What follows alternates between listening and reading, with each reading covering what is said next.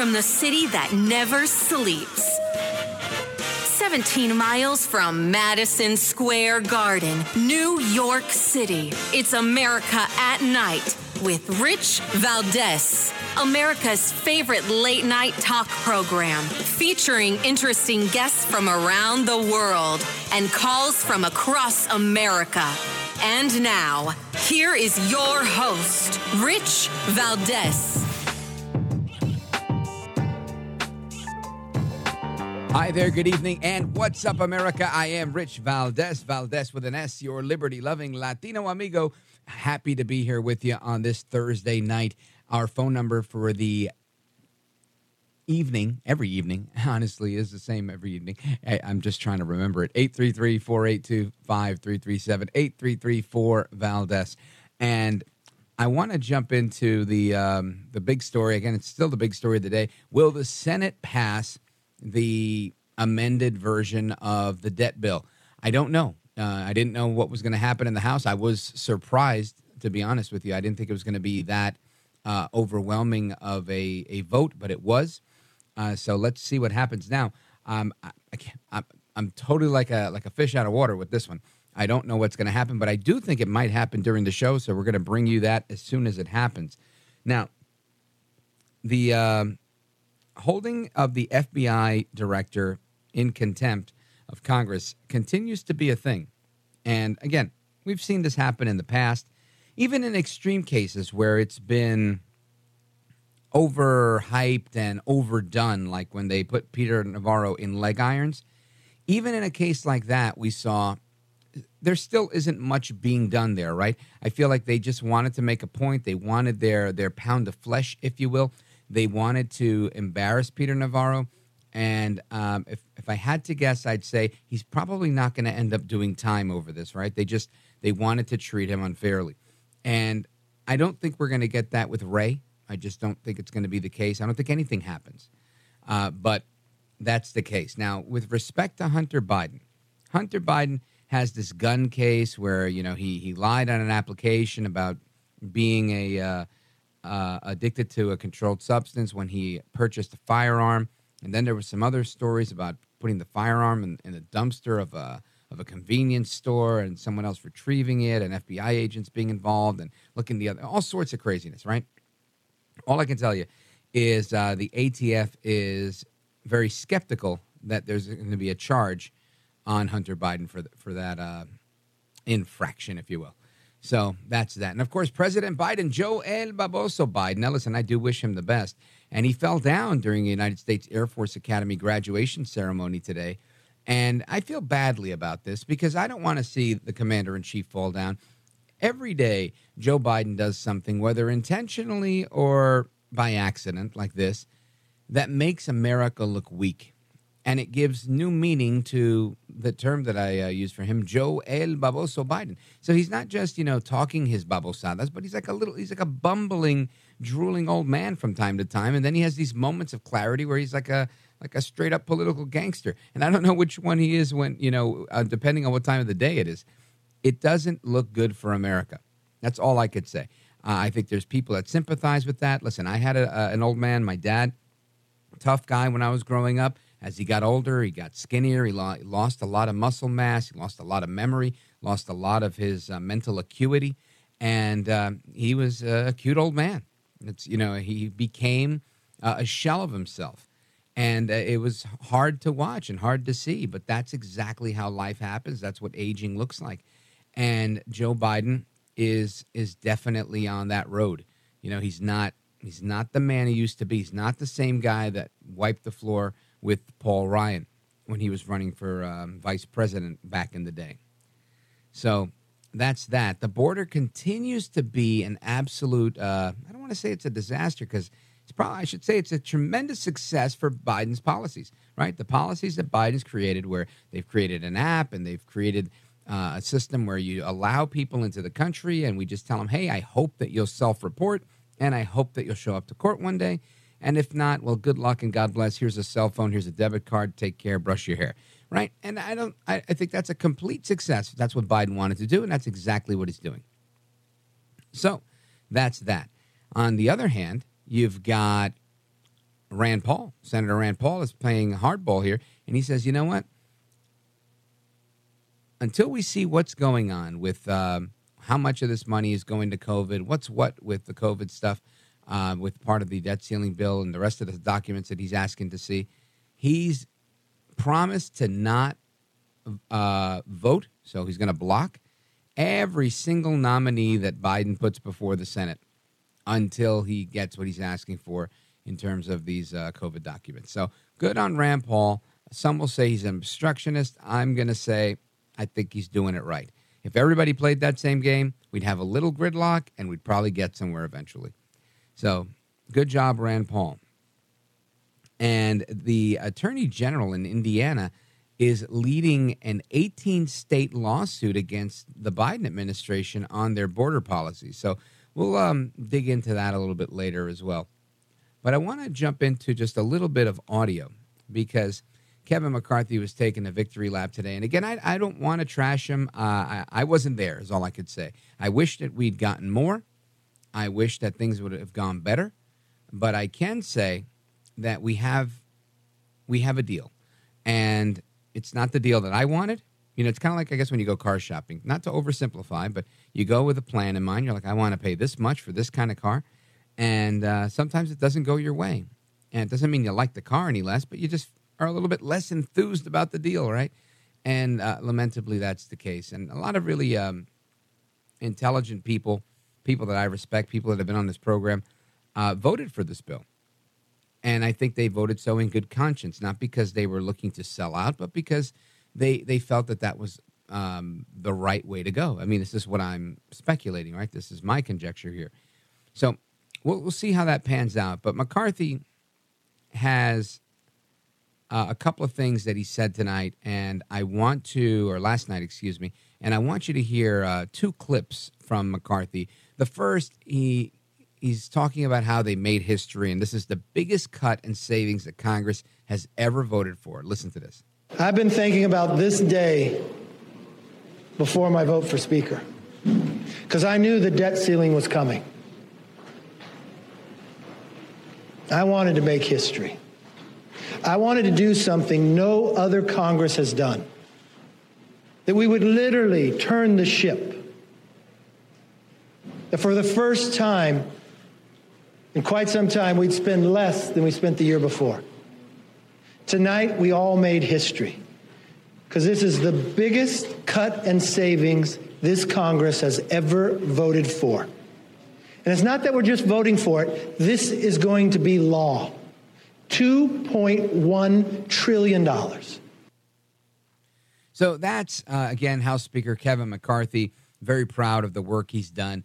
Um, he does a great job selling it. I think perhaps you know there's there's moments where I look at this bill and I go, man, I wish we could have done more. There's moments where I go, come on, you got to be kidding me, stop overselling it. Then there's moments where I go, you know what, everything he's saying is true, right? Uh, it's it's not that he's he's saying anything that's not true. The, the, the just the question becomes, did you leave something on the table? And and the, I don't know the answer to that, but to help us make sense of it, we're gonna check in with President Trump's uh, former uh, deputy assistant to the president, Jay Hogan Gidley. He's now the communications director at the America First Policy Institute. He's scheduled to join us right after this, so don't go anywhere. I'm Rich Valdez. This is America at Night with Rich Valdez.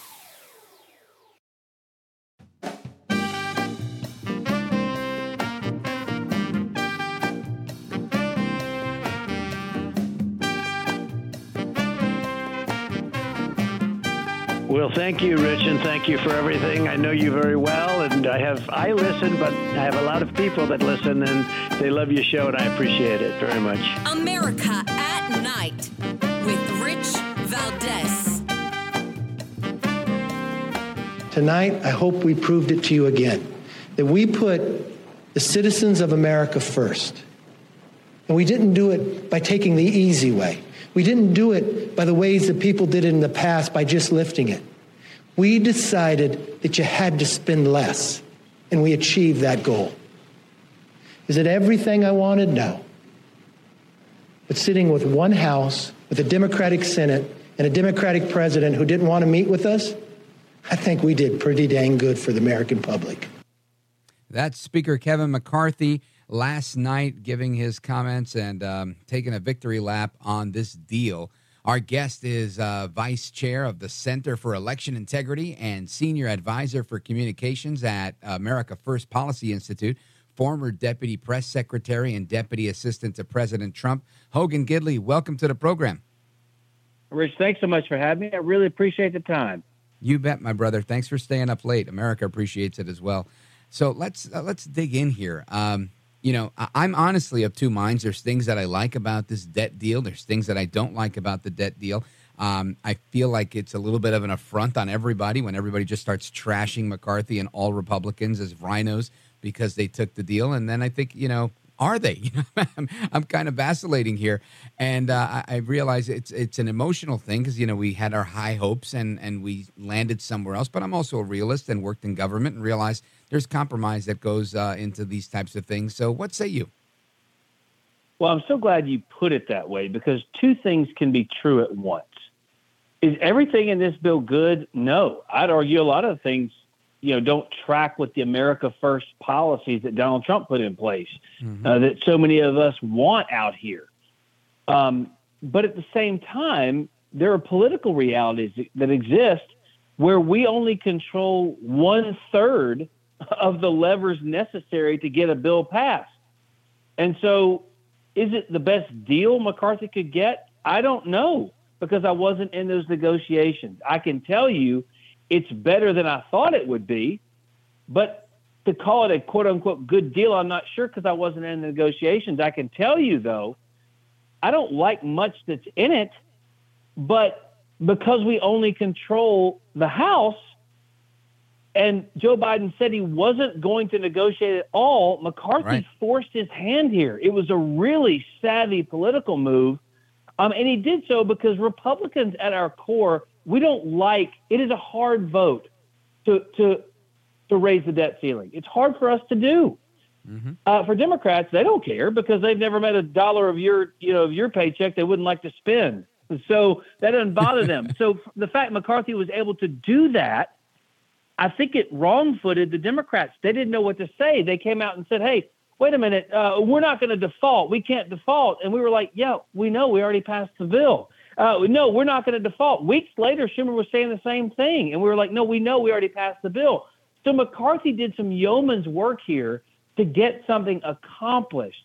But it, it really highlights a bigger issue, and that is elections have consequences. If we don't control the House, if we don't control the White House, and we don't control uh, the Senate, then, you know, we got problems. So if we can get back to where we're winning these elections and controlling these chambers, then we'll be a whole lot better off. I think that kind of is the lesson from this negotiation is we got to win more elections. That's the bottom line. Yeah, listen, I, I get that. I get that. And I think there's also, you know, some um, some introspection that I draw from it, right? Uh, I guess politically speaking, speaking from the perspective of a movement conservative, uh, I think we, we also can't be so knee jerk, I feel right? I think we can't start hating everybody at Jim Jordan and Marjorie Taylor Greene that voted for this bill and said, oh my God, I can't believe they sold out. I, I don't believe it's appropriate for us to do that. I don't think we'll ever move forward. Um, we don't have to be lockstep, and I don't believe in groupthink. But I also don't think we should demonize anybody that we disagree with uh, on something like this because I think at the end of the day, we, we don't win that way. What's your take on that? I agree 100%. Now, look, um, you know, we, we, need a fighter to get things to get things done in Washington D.C. I think Donald Trump proved that, and and for decades and decades and decades being part of politics at this point, 25 years. I started under Mike Huckabee when he was governor, so I've known Sarah Sanders, for example, since she was 19. Um, I've been doing this a long time, and, and I see the anger that has been roiling on our side for a while because we've been ignored, because of the dual system of justice. And a lot of things that Donald Trump did not only highlighted the problems with the swamp, but he fixed a lot of the problems. I mean, he drained a lot of it, but there's still some bottom feeders down there doing their darndest to try and tear us apart uh, behind the scenes. What we thought was happening, we now know was happening. Uh, the, the proof is there. So there are a lot of reasons to be angry and a lot of reasons to be mad. But I think you're right here to vilify the speaker on this particular issue doesn't really take into account all of the issues at play here, as I mentioned. When you have to work with a Senate that doesn't want to give you anything, a White House that doesn't want to talk to you at all, it, it, it you know it takes some takes some doing to get it done. And you know when we're in these in the back rooms, you want to say the things you want to say to one another right to their face. That's fine. Do it to the press. I've never really been been a big fan of, even though I'm in the media. You know, work in the media, hmm. uh, in comms and press for candidates. But I, I think your point's valid, and I think it's right. I think we got to be constructive. We got to figure out how to work together. And remember, the left is always on the same page all of the time because they operate as a collective. The right, we're by our very nature more individualistic. But politics is a team sport. And if you're going to win, you got to kind of row in the same direction a lot of times. It's harder for us to do it, I said, by our very nature, but I think we're getting better at doing it uh, in large measure because of people like Donald Trump and people like, um, you know, uh, McCarthy and others who are trying to bring together different factions within the Republican Party and, and point out the need to work together to accomplish what we want. And you know, Hogan Gidley, I, w- I want to just highlight that point because I think it's a really interesting one. You mentioned the, you know, we we we have to debate with the White House. We have this this uh, infighting with Schumer, but it's not just Schumer, right? It's also McConnell right? It's not as if the, House Republicans sure. are going to get a deal with with McConnell the way they're going to get one with Schumer. It's it's sometimes uh, they're they're two sides of the same coin. So I mean, uh, I think Republicans um, have have their work cut out for them when it comes to to that type of deal. Now, I want to pivot um, right before we get to the break, and we'll continue beyond the break. Uh, a little bit about the border. Right? I'm looking at this piece here, and it's from Daily Caller. Jenny Tarrant, the uh, headline The Biden administration will admit thousands more illegal migrants each month through a phone app. And to me, it seems, you know, earlier I corrected myself in my opening monologue saying the, border's a disaster. And I said, you know what, I'm going to take it back and say it's, a, it's an absolute success for those who created this policy because it seems like what they planned is working, right? They've allowed for this to happen. They've opened up the, the gate, literally They've created the app. They've told the border agents to become travel agents to get these people onto buses, to bust them into the interior of the country or get them on planes. And it seems to be working exactly as they planned. And I, I for the life of me, I can't, uh, you know, I guess I, in good conscience, I can't say it's a disaster for them. It's a disaster for you and me and the rest of America. Um, so I just wanted to lay that out there uh, to, to, to set the stage. I also wanted to remind everybody of, of who you are. So let me do that. Folks, we're on with Hogan Gidley. Uh, Hogan Gidley's vice chair for the Center of Election Integrity and a senior advisor for communications at the America First Policy Institute. He's also the former deputy press secretary and deputy assistant to President Trump. So um, we've got somebody well qualified to give us that answer. And Hogan, you know, I think the last time I saw you, we were backstage somewhere at CPAC and I've seen that you've maintained uh, a really busy schedule. I see you on TV all the time. Uh, where are you still in DC? What's going on? Uh, still in the swamp, sadly. Um, and whenever I get a call to go give a speech around our great country, I always take it. And they always say, "Thank you so much." I said, "No, thank you. You got me out of the swamp for a couple days. I appreciate it." Cool. All right, we're coming right back with Hogan Gidley. Don't go anywhere. If you want to call us, feel free. 833 482 5337. 8334 Valdez. Of course, that's Valdez with an S on all the social media as well. We'll be right back. Don't go anywhere.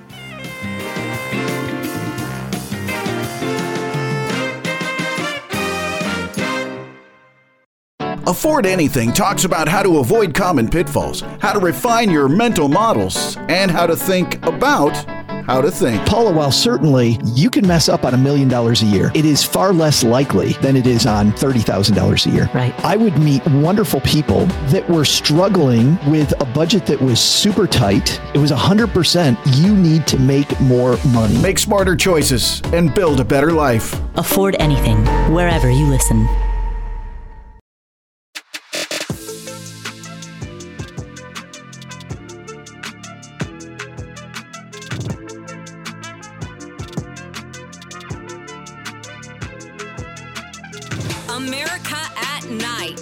With Rich Valdez. In the weeks leading up to Title 42's expiration, they stoked fears that we would see chaos and massive numbers of migrants crossing at the border. And yet, what happened? Thanks to the policies put in place by the Biden administration, The numbers at the border dropped by dropped by 70% following the expiration of Title 42, but the fear mongering continues. Unfortunately, my colleagues are not ones to let facts get in the way of a good story. Hi, bendito. That's uh, Congressman Jerry Nadler at a hearing on the uh, border crisis uh, about a week ago. And uh, th- this is how they try to spin it. Chuck Todd was saying that it's not really the uh, Biden administration's fault, but it's the Republicans' fault that we're having the mess that we have. What say you, Hogan Gidley? Well, the numbers tell the story. Uh, and the fact is, we had the lowest numbers of border crossers uh, under the Trump administration. We had uh, lower numbers of human trafficking, child smuggling. Um, drugs weren't pouring into our nation, killing our children, uh, killing people uh, across our communities. Um, and now they are. And you talked about before we headed into the break about the competency of the Biden administration on this. There's no mm-hmm. question the Biden administration's incompetent. But this particular matter, as you point out correctly, is by design. Um, this is something they want to do because they care about gaining and maintaining political power. So they want to flood this country with people they can get on the government dole as soon as possible. And then they're going to take credit for it. And then they're going to try and make those people voters. That's what it's about. Because look, the American people, um, polling is clear. Not only do they want illegal immigration stopped. They want a reduction in legal migration in this country too. We're one of the kindest, most generous nations on the planet, letting in uh, a little bit more than a million people a year legally in America. This administration has let in six million already. Um, that's the ones we know about. It include the gotaways. So there are tens of millions of people coming into this country illegally and unlawfully and this is all by design from the left. And what makes me the most frustrated is every time someone comes into this country illegally and commits a crime, whether that be uh, uh, driving while intoxicated, whether that be a rape, whether that be a murder, whether that be a burglary, uh, a robbery, um, anything at all, every one of those crimes is 100% preventable. Every one, because they shouldn't be here in the first place. And this country, uh, no question, as I mentioned, is one of the most generous, but you have to do it the right way. And this administration refuses to do that, refuses to acknowledge there is a right way, bragged about doing everything opposite when they came in. Watch how we're going to do everything different than Donald Trump. The exact opposite. Now there are children being sold into slavery coming across our border, being sold into slavery, as a, a recent report showed. So we're what what is going on is horrific for the people uh, uh, in, in, America. It's horrific for those trying to get here because it's a dangerous journey, and they've been told they can be let in. They've been given phones. They're you know given room and board in a lot of instances.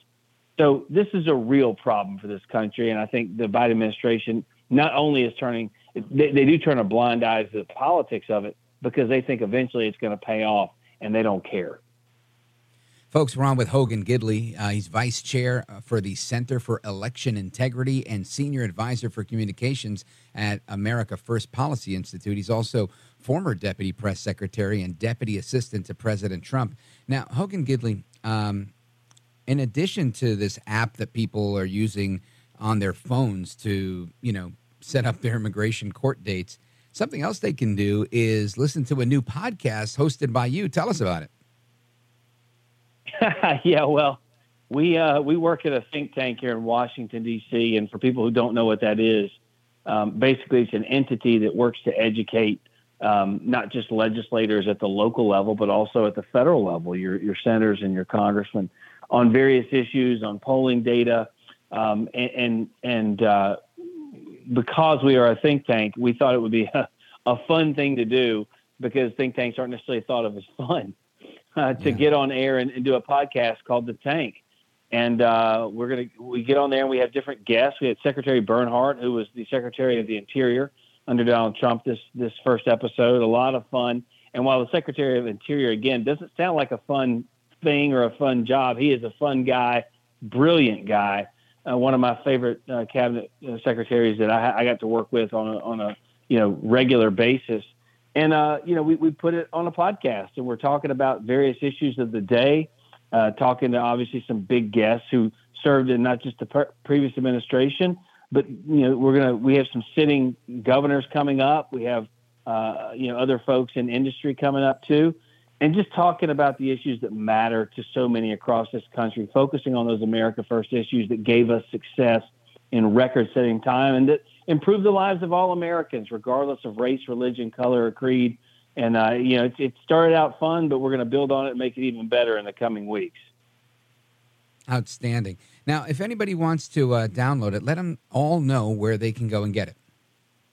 Yeah, you can absolutely. You can go to any of our social media sites. Uh, I, am one of the hosts of the, of the podcast, so I'm at J Hogan Gidley across all social media platforms at J Hogan Gidley.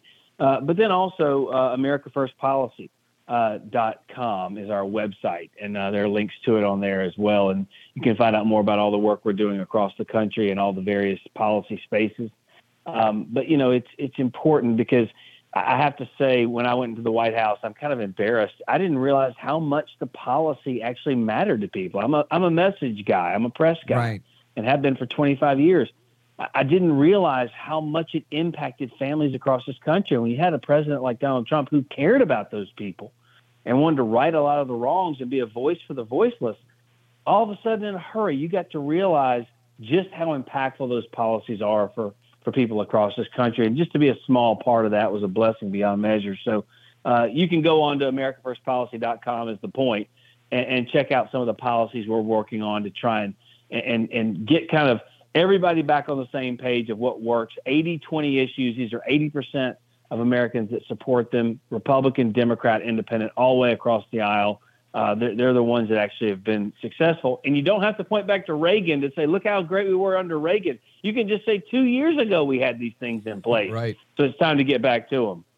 Yeah. yeah you know, as you talk about those kitchen table uh, uh, topics, these policies that matter to Americans. I remember something that st- stood out during the Trump years was the median household income going up to something like uh, sixty five hundred or seven thousand dollars higher than it was sure. before.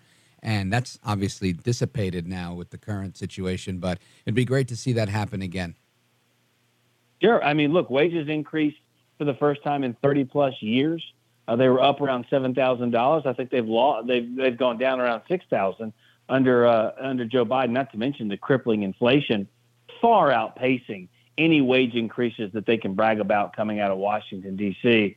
Um, it's hurting people. I mean, paying paying what you have to pay now for gas and for groceries is a serious problem. Not to mention, of course, um, when you do flood the border and you do flood this country with people who are here illegally and unlawfully, what it does to the the, the strain it puts on communities for, for first responders and for schools and for health care. All of those things are seen, you know, as increases in, in what we have to pay. Uh, it manifests itself into a higher into a higher, you know, uh, spending problem for most Americans. Look, I heard a stat the other day, blew my mm-hmm. mind when you talk about the deficit or the debt rather in this country. And you see how how many what were 32 trillion I think in, in is the national debt right now it's always hard to quantify, especially as a press person. It wears me out because you try, you, you, know, you you gloss over when you're talking about millions and billions and right, trillions right. of dollars. Get lost. Right, and then all of a sudden, someone told me this. I said, "This is a great stat. If you stop spending right now, and it was just 32 trillion dollars, and you said, okay, I'm going to pay for it using a dollar bill a second. Put it on the table. So one, two, three, a dollar bill per second. It would take 996 thousand years to pay it off. Wow. That's incredible. Just put down a dollar a second to pay off that $32 trillion. It's 909. Actually, it's closer to 1.1 million at this point once you put the 4 trillion on from this new bill. But you're mm-hmm. talking about almost a million years it would take just dropping a dollar a second down on the table. That shows you how massive this this federal government has gotten, and we're all on the hook for it. We're the ones that have to pay for it. And our and children. so it's a real and problem. Our children's children. And our, oh, absolutely. Not even close. I mean, Christ lived 2,000 years ago to give you a point of reference. 990,000 years? Yeah, it's going to be a while Another before we pay that off. Folks, yeah. Uh, Hogan Gidley's vice chair of the Center for Election Integrity and senior advisor for communications at the America First Policy Institute. Hogan, thank you so much. Good luck with the podcast. Godspeed to you, and thanks for joining us. Sure. And if you need me to stay the extra break, I can. I think you, there was some talk about Sandil later, and that's it's fine if not. Yeah, well, I think we got everything nailed, so I appreciate it, but I'm definitely calling on you again for sure. Um, anytime. Thank you so much. Y'all you got it, night. brother. Thanks. Bye bye. All right, folks, more to come straight ahead. Your calls and more. 833 482 5337 833 4 Valdez. This is America at Night with Rich Valdez. Call now 833 4 Valdez. That's 833 482 5337. 833 4 Valdez. That's Valdez with an S.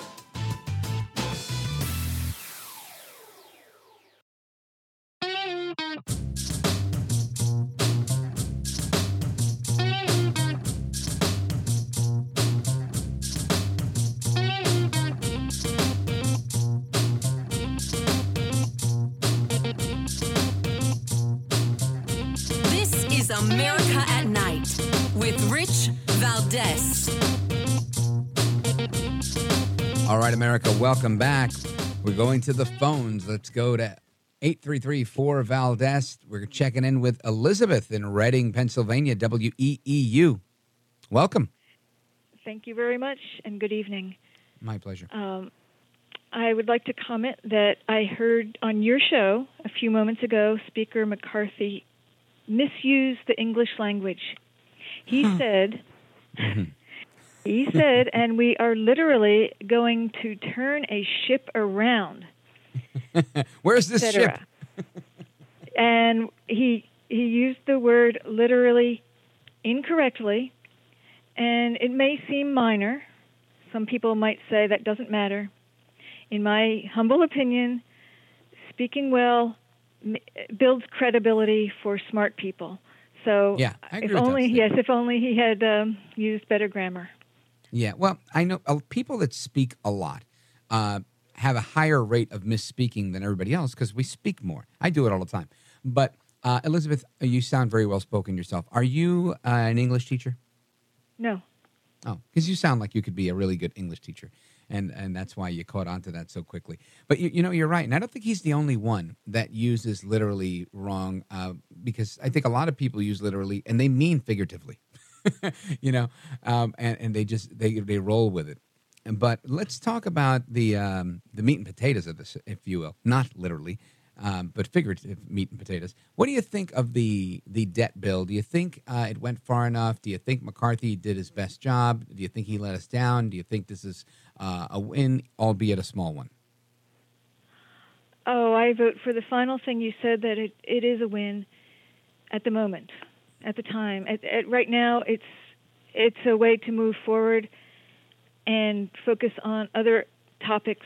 Uh, so I I'm for it. I'm happy, but that's just me. Yeah, no, that's that's fine. Uh, again, I have my moments like that too. It just depends who's influencing me, right? Who I'm talking to. Say, no, we should have gone for more. I don't know if going more was an option, right? That, and that's really the issue. I, I think that uh, I think McCarthy did squeeze a lot out of this situation, and uh, and uh, it, it is a win, albeit one uh, that I think we all would agree could have been bigger or should have been bigger. I don't know that if there was actually the um, political ability to make it a bigger win. Um, now, also, a secondary question for you: What's your take on on the border? They put out this new app, right? There's this new app uh, called CBP One. When they were making it, uh, we had a few guests on. Tom Homan uh, from Heritage, he was telling us about it, and now people can schedule their own appointment for immigration court uh, rather than be given, you know, an appointment when they're arrested at the border. They're just released and given this app saying, "Hey, just make sure you check in with us and let us know what's going on." What do you think? Oh, I strongly disagree because rules are rules and they should be followed properly. Um, for and, and and I'll just comment. I, use um, social media very little. I'm I'm not good with computers or anything like that. I'm okay, but I'm not good with it. Uh, but I still don't understand why they can't just use the regular legal process that's already been there for years. That that's the that's the proper thing to do. Yeah. Well, there's a lack of enforcement, and it's it's due to a lack of enforcement because of Biden and his policies, and really just saying, "Hey, don't enforce this or that, and let's do this and do that, and have this situation." And you know, it's it's what I guess what I leave why, where I'm left scratching my head is, are they creating the problem so that they can offer the solution, or is it they're creating the problem to offer the solution and they're hoping to benefit from it with increased amounts of, of people, right? Once you have more bodies in a particular um, congressional district, they can get more money because there's more people there. So uh, that that's also one that I think um, is is probably the the clearest point for me is I think this is all about the money. But I also think are they creating this problem just so they can say, look, there's a lot of people here. We've got to do this now. I think ultimately there are some people that think the government can fix everything and they break things just in order to fix them.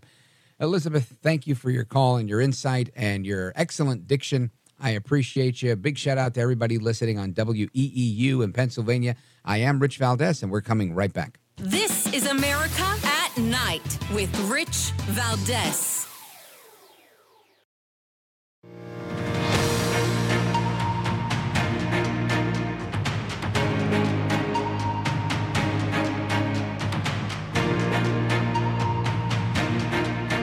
America at Night with Rich Valdez. All right, folks, if you're noticing there's new music, that's because there is breaking news, right? There's breaking news. The Senate has now passed the debt ceiling bill. This is breaking news moments ago on the floor of the Senate. Listen to this. On this vote, the yeas are 63, the nays are 36. The 60 vote threshold having been achieved, the bill is passed. So there you have it. The Senate has called the vote, it has passed, and there we are. This thing is law, right? It's going to go to Biden. He's going to happily sign it. Um, there's $2 trillion in savings, but there's still $4 trillion in spending. And that's the part that, uh, you know, I guess uh, me being the cynic that I am, um, you, I would have, I should have expected, right? that that this would be the case because we don't have the leverage uh, that I wish we did. Right, I really do. I really do wish that we would have had a little bit more leverage to go at this a little bit stronger. Uh, but all that being said, hey, it is what it is, and we've got to move forward. One thing we can't do is dwell. Right, we can't dwell on every single thing. Some people can, and if you want to, be my guest. Go right ahead. What am I going to do? I just feel um, when when I take that approach, the only thing that happens is I become a malcontent, right? I just become so like ah, I can't. It, you're damned if you do, damned if you don't. You just become this this kind of grumpy, curmudgeonly old person. Um, no offense to the grumpy curmudgeons out there. Um, I don't mean to insult anyone, but I don't want to be that guy. I, I just don't want to be that guy. I I want to, uh, like Reagan told me to do, right? Told all of us to do, to be a happy conservative warrior and I think that's a, a, good idea. And we just keep fighting. You know, keep fighting on the, on the next one. Keep fighting and keep fighting. And you know, when when you can, you you go in hard. So that's where we are on that. Now, straight ahead, um, you remember our friend. He's been on this program several times. Gregg Jarrett. You might have seen him on uh, Hannity's program. You might have seen him on the Fox News channel. Well, he's coming up next. He's going to talk to us about his brand new book. It's called The Trial of the Century. Now, he mentioned this uh, when he was on with us last time, and I think you're going to enjoy it. It's a particular case uh, that went before the Supreme Court, and I don't want you to miss it. Plus, later on, we're going to talk with Darin Kidd. He's a, a, coach and a trainer, and he's the author of the book, Will uh, I Will Until Unlock Your Limitless Power to Succeed. So stay tuned for that. I think you're going to enjoy it. Plus, we're going to talk about the debt ceiling as well now that that's been passed. So don't go anywhere and give us a call. Your calls are always welcome. 833 482 5337. It's Rich Valdez keeping you company till 1 a.m. Eastern. Don't go anywhere and definitely don't move a muscle.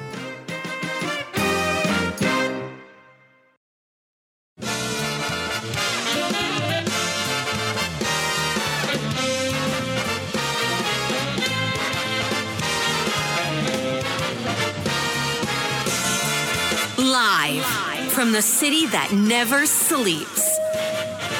17 miles from Madison Square Garden, New York City. It's America at Night with Rich Valdez, America's favorite late night talk program, featuring interesting guests from around the world and calls from across America. And now, here is your host, Rich Valdez.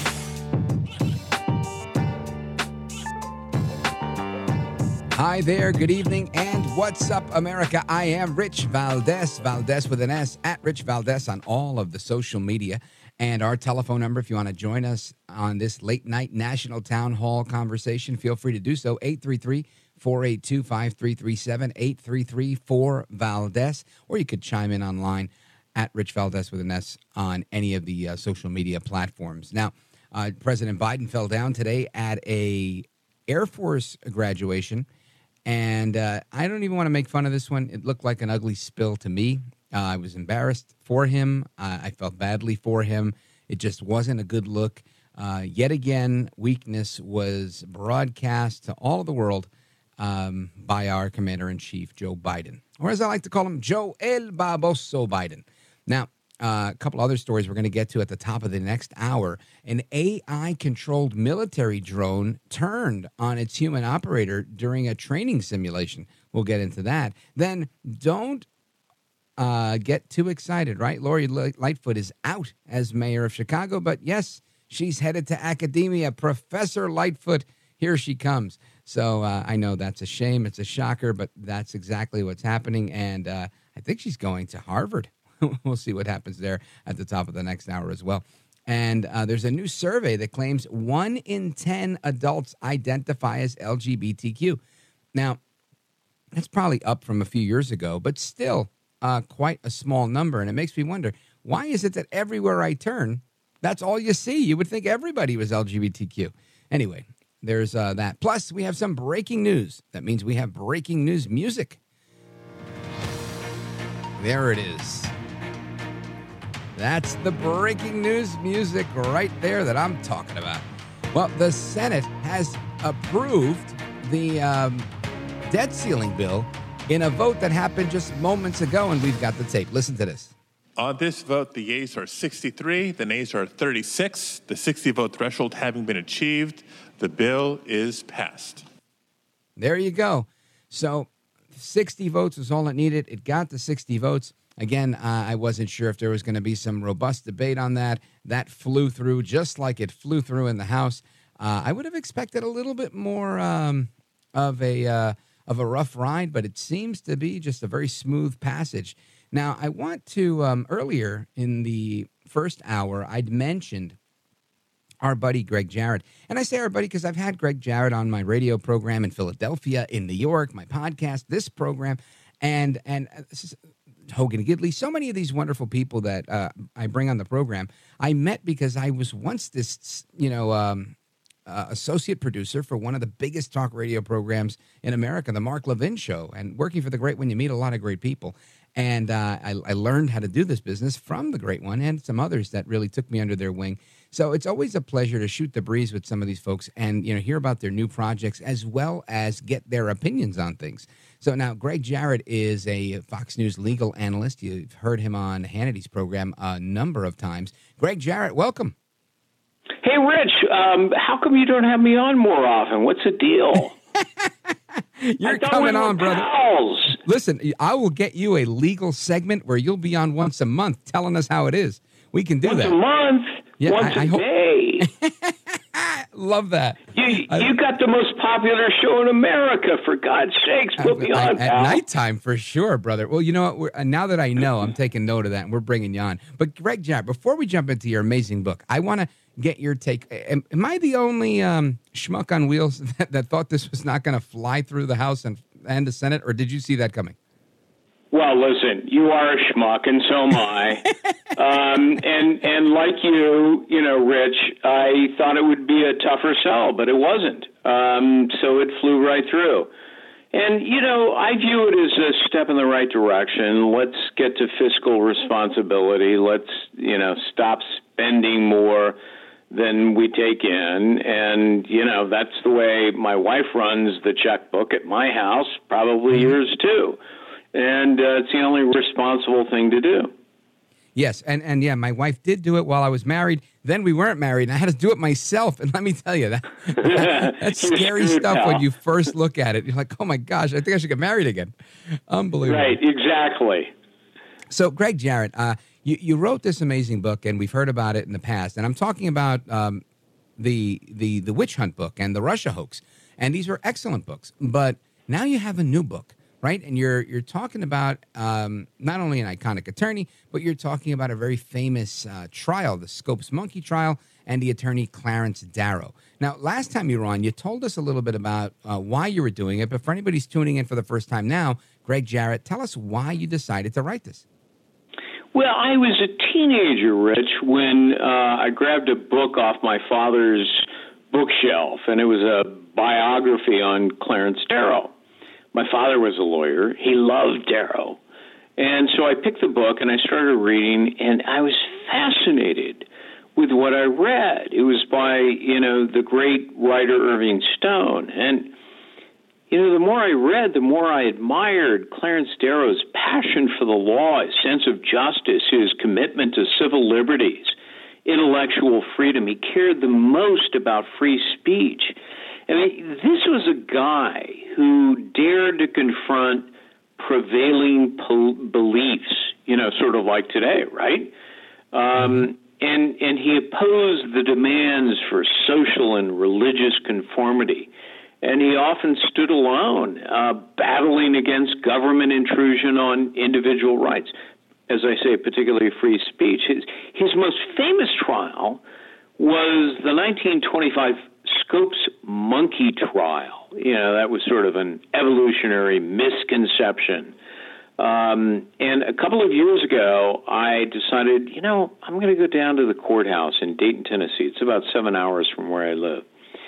And the courthouse is closed, but I met a couple of guys who had a key, and they led me in, and they showed me the archives that, you know, buried in the basement and the duck, dusty archives was the original trial transcript. And I, you know, I started reading it, Rich, and I was just bowled over.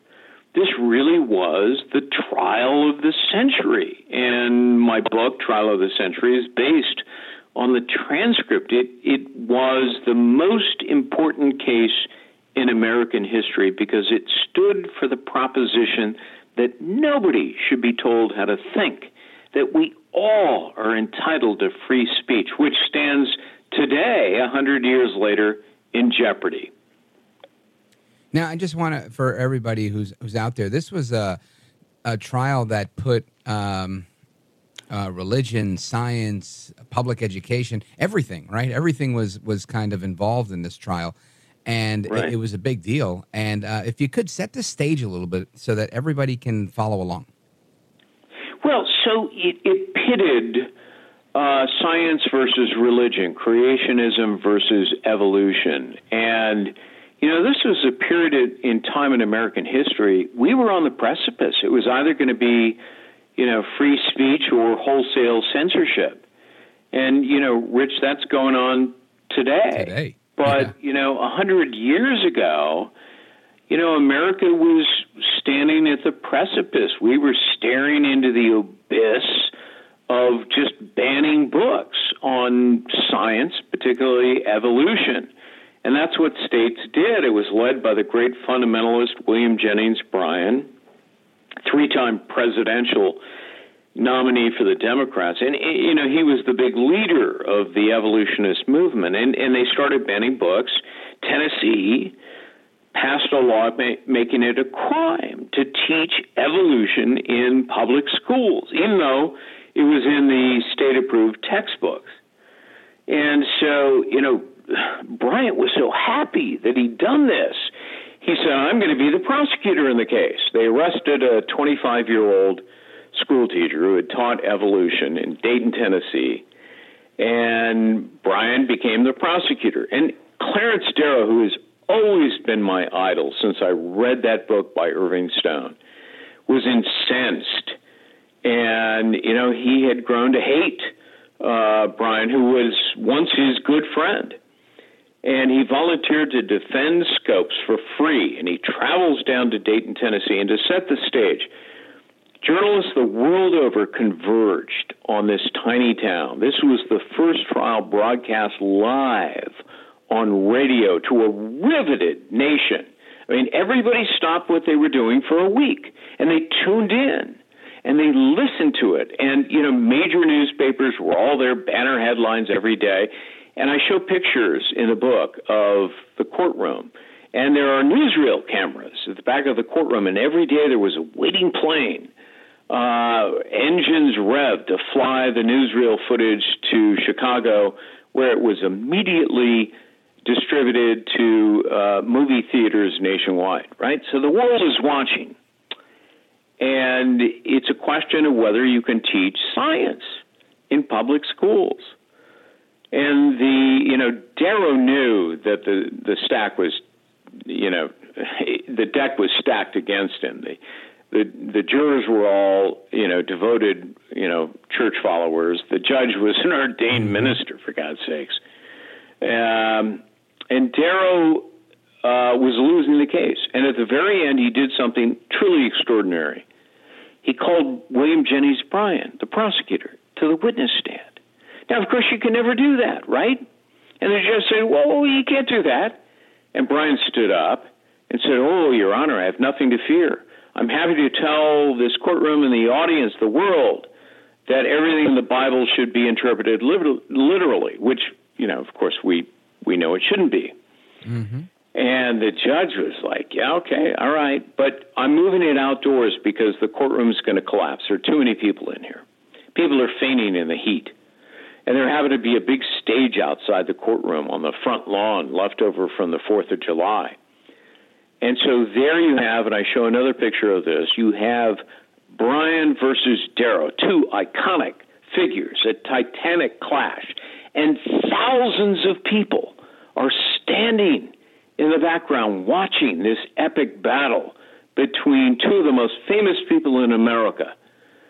And Darrow utterly destroys William Jennings Bryan on the witness stand. So much so that. Let's you know, leave it as a cliffhanger end- right there, Gregg Jarrett, because I want everybody to hear about it, but I also want to remind them of the book. The book is The Trial of the Century. Uh, from New York Times bestselling author Gregg Jarrett. That's two G's, two R's, two T's, Gregg Jarrett. I want you to pick up two copies of this book uh, because one, you should read yourself. The other, you should give away and do it while we're on the break because we're coming right back. Don't move a muscle. This is America at Night with Rich Valdez.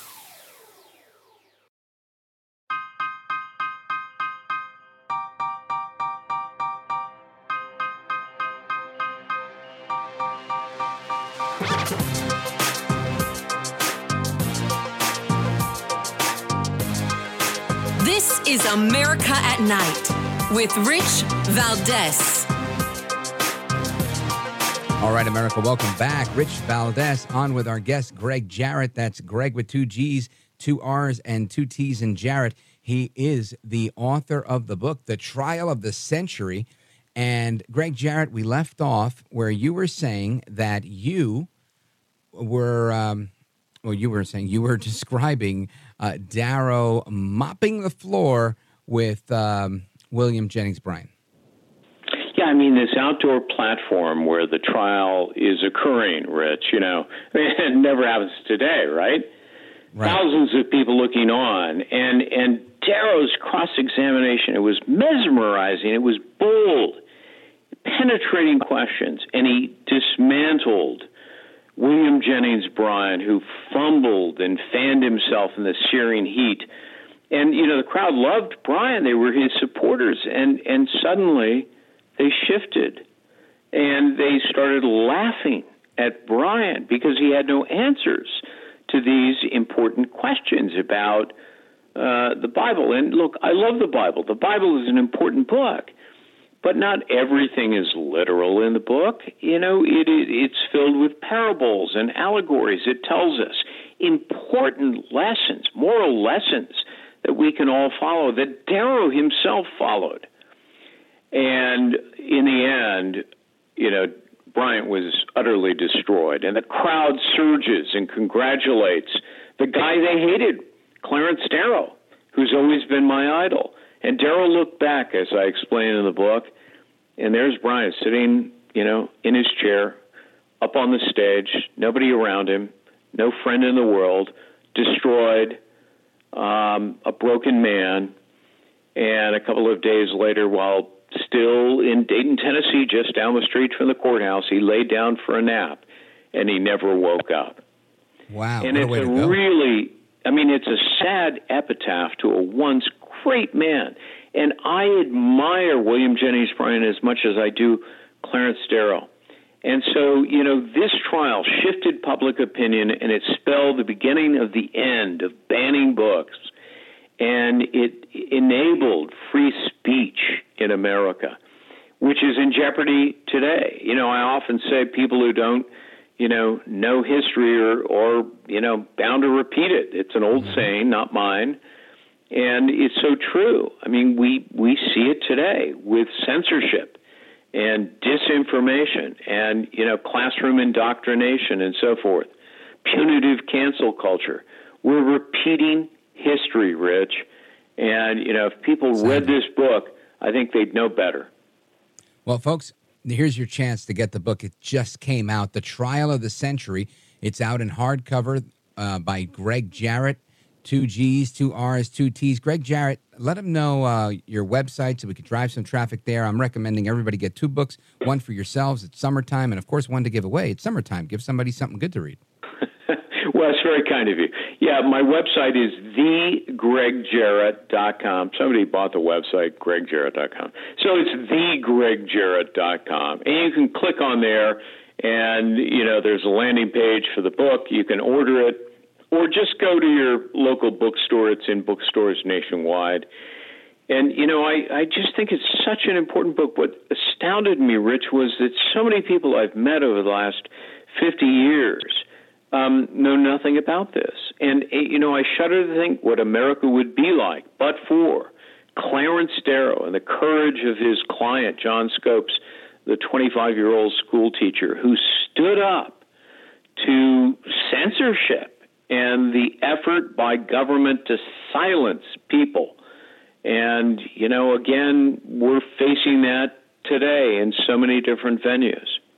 Yeah, no, it's 100% true. And, and every day there's a new uh, a new article out about book banning, book banning, book banning. And you know, I think it's it's a different story to say that you can't teach about sex to a, a in a kindergarten or third grade classroom as it is to say that you, you can discuss two sides of an issue like science and evolution and whatnot. I think these are things that should be discussed, uh, and you should really have robust discussion on both sides because that's what free speech is, right? We can talk about the Bible and we can talk about Darwin, and uh, it just to me is um, as Yeah. simple as that. And yet, so I many. I totally agree, and I bring that up in the book, especially in the Mm-hmm. epilogue of the book. I bring it full circle to today and how Darrow would react to, for example, critical race theory. Interesting. Yeah. Excellent analysis, Gregg Jarrett, like always. Thanks for joining us, brother. Check him out at thegregjarrett.com. Two G's, two R's, two T's. Gregg Jarrett, Godspeed, my friend. Thanks for being here. Rich, many thanks as always. Good to talk to you. You bet. More to come straight ahead. It's Rich Valdez. We'll be right back.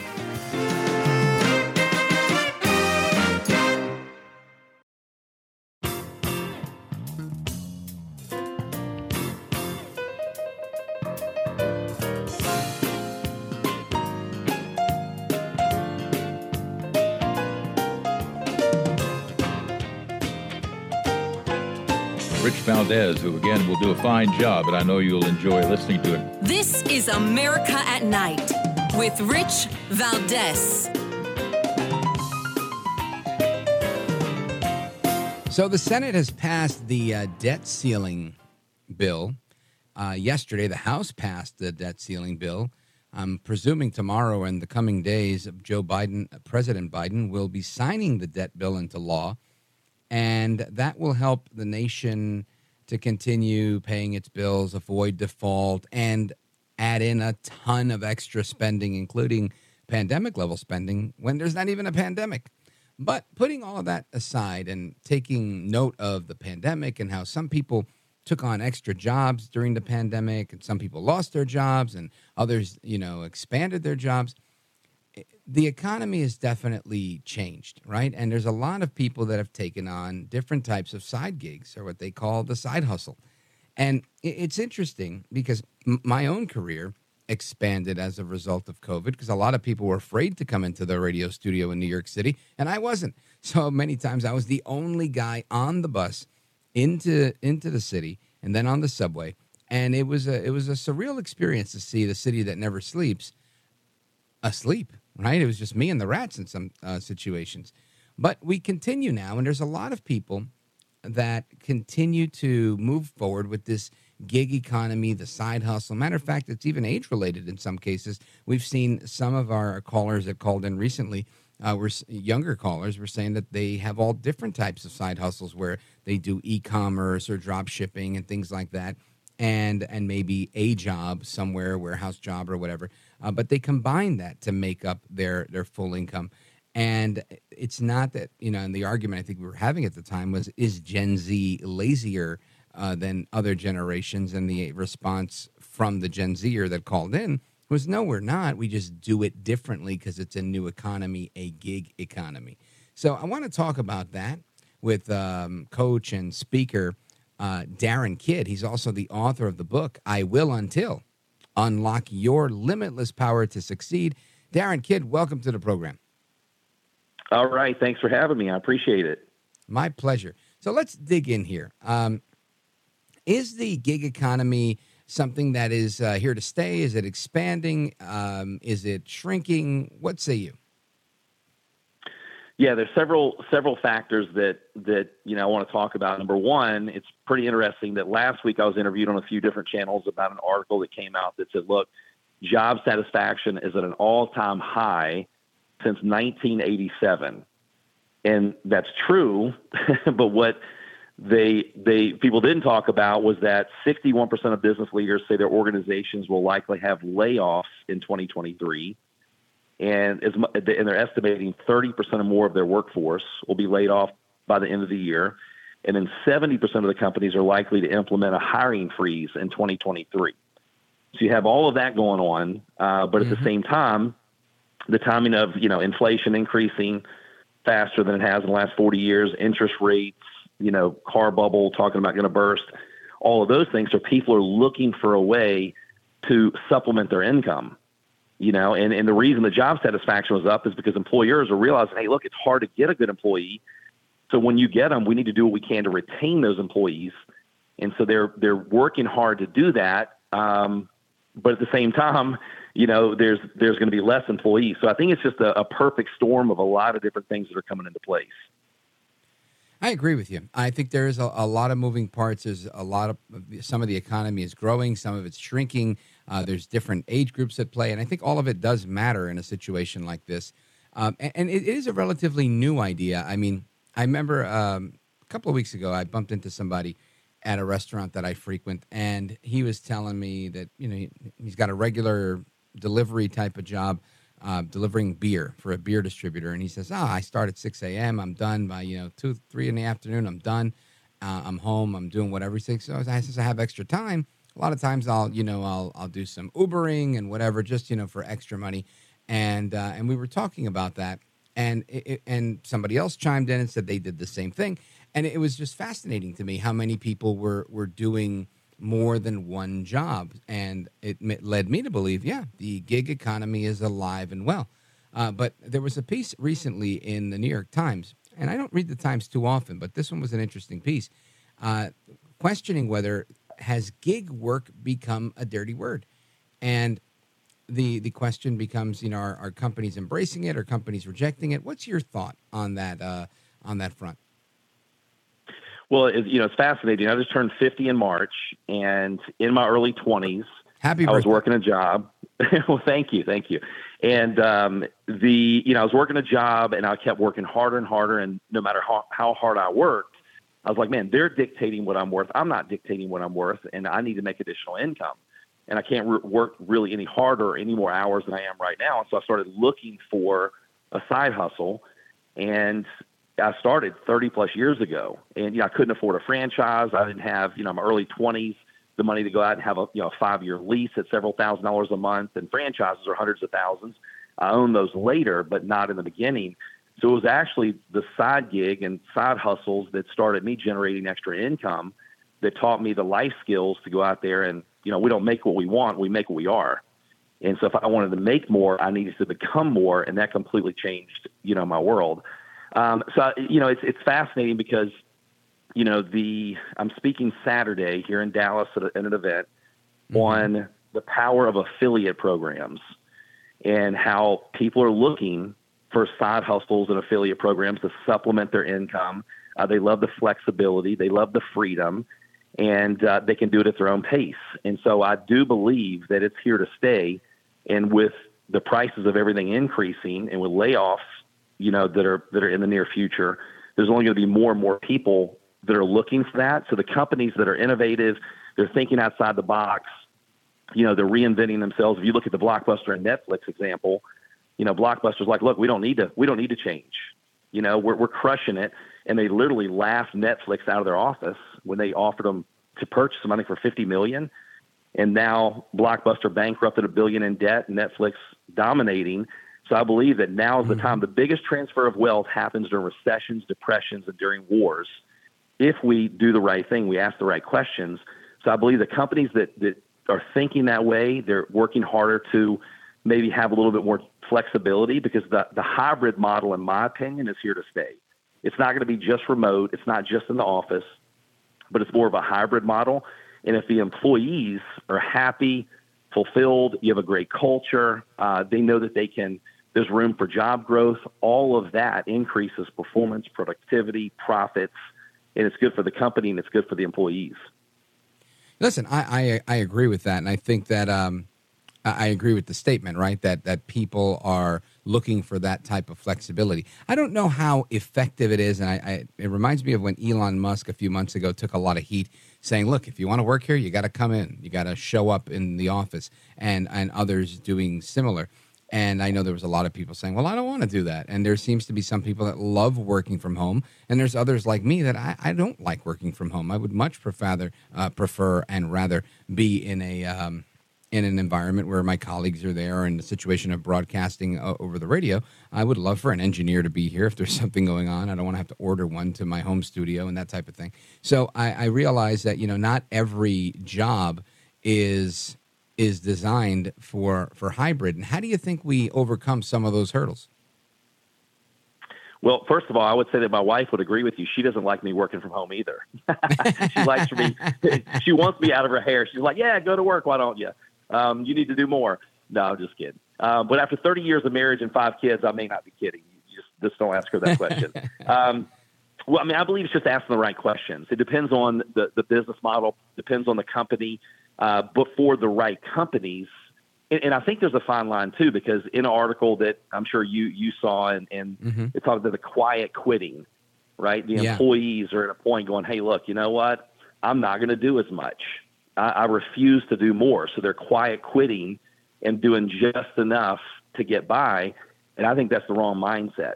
You know, I was taught by my mentors early on that, hey, look, you know, you, my attitude was when I got laid off you know, the the first time, and I'm like, man, this this really stinks because I was working really hard.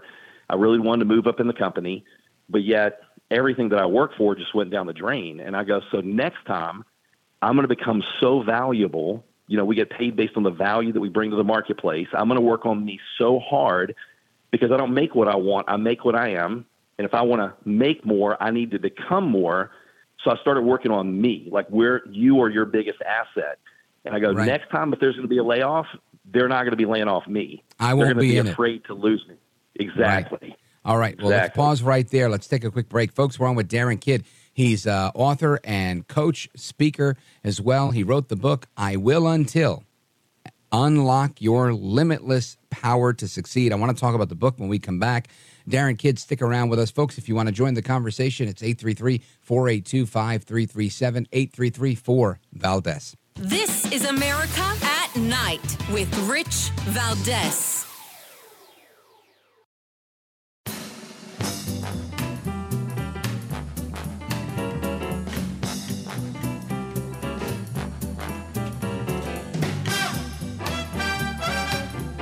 America at Night with Rich Valdez. All right, America, welcome back. Rich Valdez. We're on with Darin Kidd.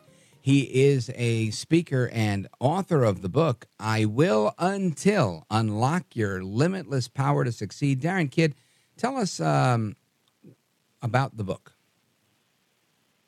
All right, Rich. Yeah, thanks again for having me. And it was 25 years ago.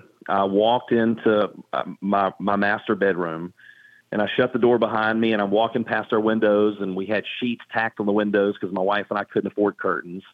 And there was this big two foot Coca Cola plastic piggy bank where I told my oldest daughter, I'm like, hey, look, you know, she was a little girl at that time. I go, hey, put your change in this bank, and someday we'll go to Disney World.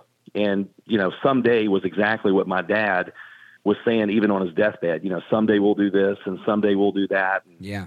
I learned really quickly that someday leads to a town called nowhere. But I also learned that some people some days are other people's every days, right? And so here I am. I'm dumping this this bank out on the floor and going through the change, and I could smell the old change smell. And I'm sitting there going, "Man, God, how could I be this low? Where I'm bankrupt, my car's repossessed, I'm a college dropout, you know, I can't feed my family, couldn't make it through college, our house looks abandoned." You know, and, and I was just so frustrated. I was depressed. Went to the doctor for depression, and my daughter walks in to see me take her money for Disney and runs out crying.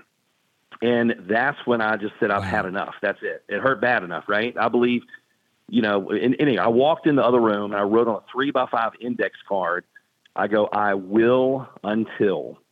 And that was the mindset and the perspective. I tell people, you can't change your life overnight, but you can dang sure change the direction of your life overnight. And so from that point forward, I went out and, you know, invested, you know, thousands. It's now been multiple six figures in my education and just worked really hard and went through thousands of books and seminars and programs and masterminds that led me to build, you know, multiple businesses that did, you know, several hundred million dollars in sales and have franchises and and just so that's why now I'm so passionate about you know that book is very simple to read but it's I called it snackable content you know because Mm-hmm. I believe we're made in the image of our creator and we're created for success and the world programs us for failure we're told more on a daily basis more about our limitations than our possibilities so that book is a sampling of just hey look you know I believe that we we have so much potential inside of us, and we're not even tapping even the smallest percentage of it. Outstanding. That's a great story, and I love the philosophy behind it. Folks, we're on with uh, Darin Kidd. He's uh, a coach, a trainer, and a speaker. He wrote the book "I Will Until." Unlock your limitless power to succeed. We're going to continue with him straight ahead. If you have a question or comment, uh, the phone number is 833 482 5337 833 4 Valdez. This is America at Night with Rich Valdez.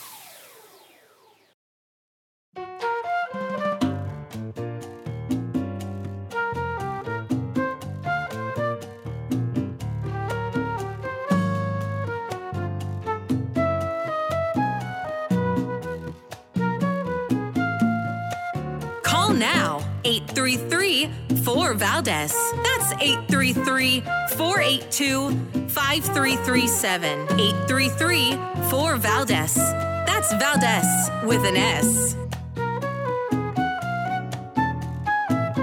All right, America, welcome back. We're wrapping up with Darin Kidd. He's a coach, author, and speaker. He wrote the book "I Will Until," and that was a great story of how you uh, got to where you are.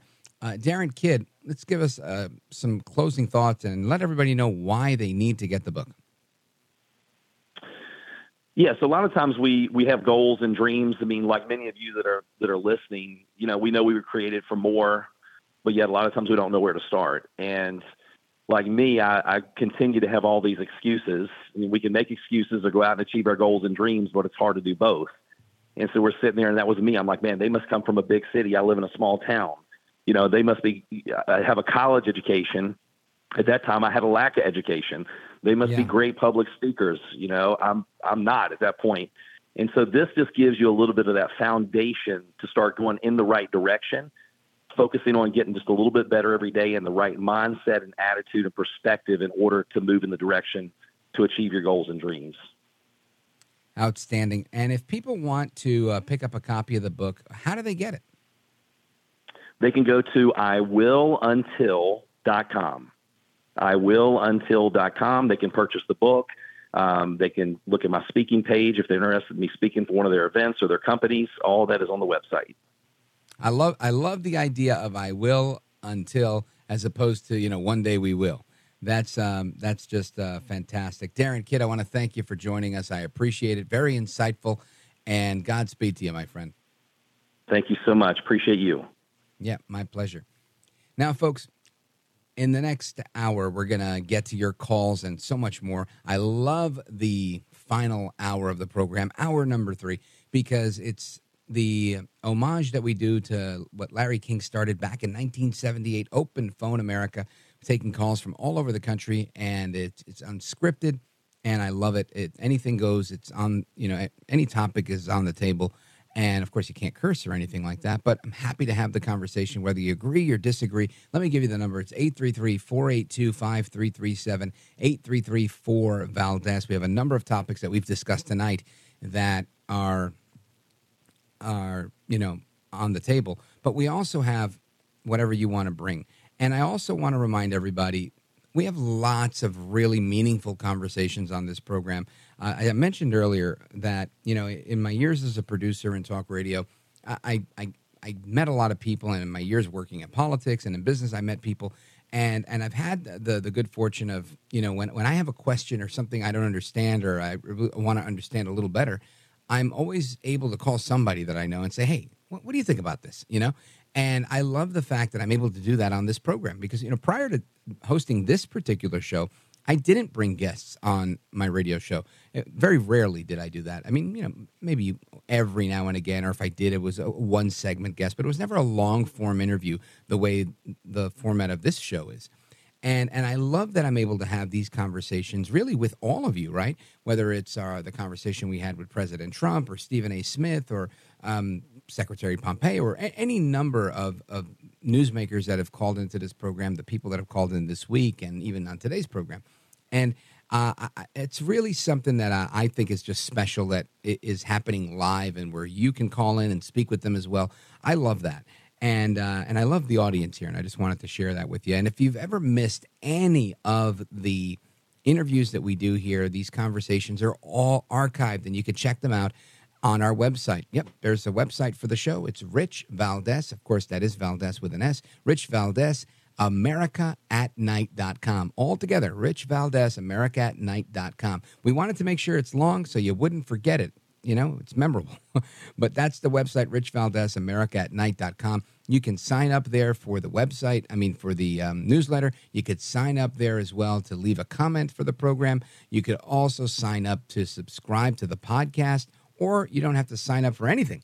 You can just press a button on any of our archive shows. If you like the particular guest, everything's there. There's a, a synopsis of the show, and you can go there as well.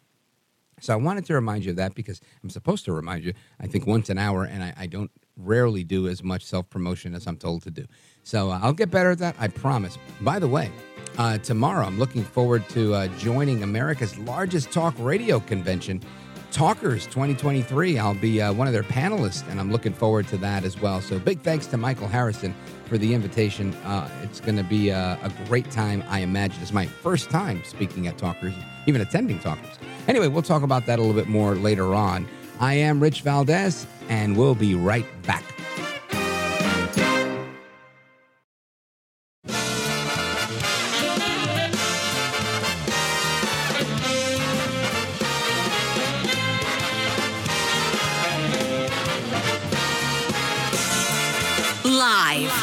The city that never sleeps.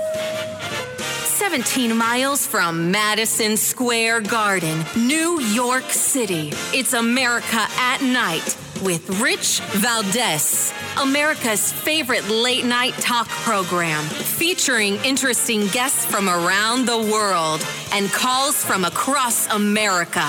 And now, here is your host, Rich Valdez.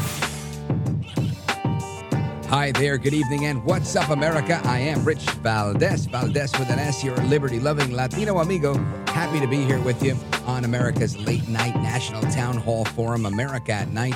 And uh, make sure you give us a call, 833 482 5337. 833, the number four. Valdez is the phone number. And happy to speak with you guys on any topic. It's Open Phone America. I see there's calls already in the queue, and I'm going to get to you guys momentarily.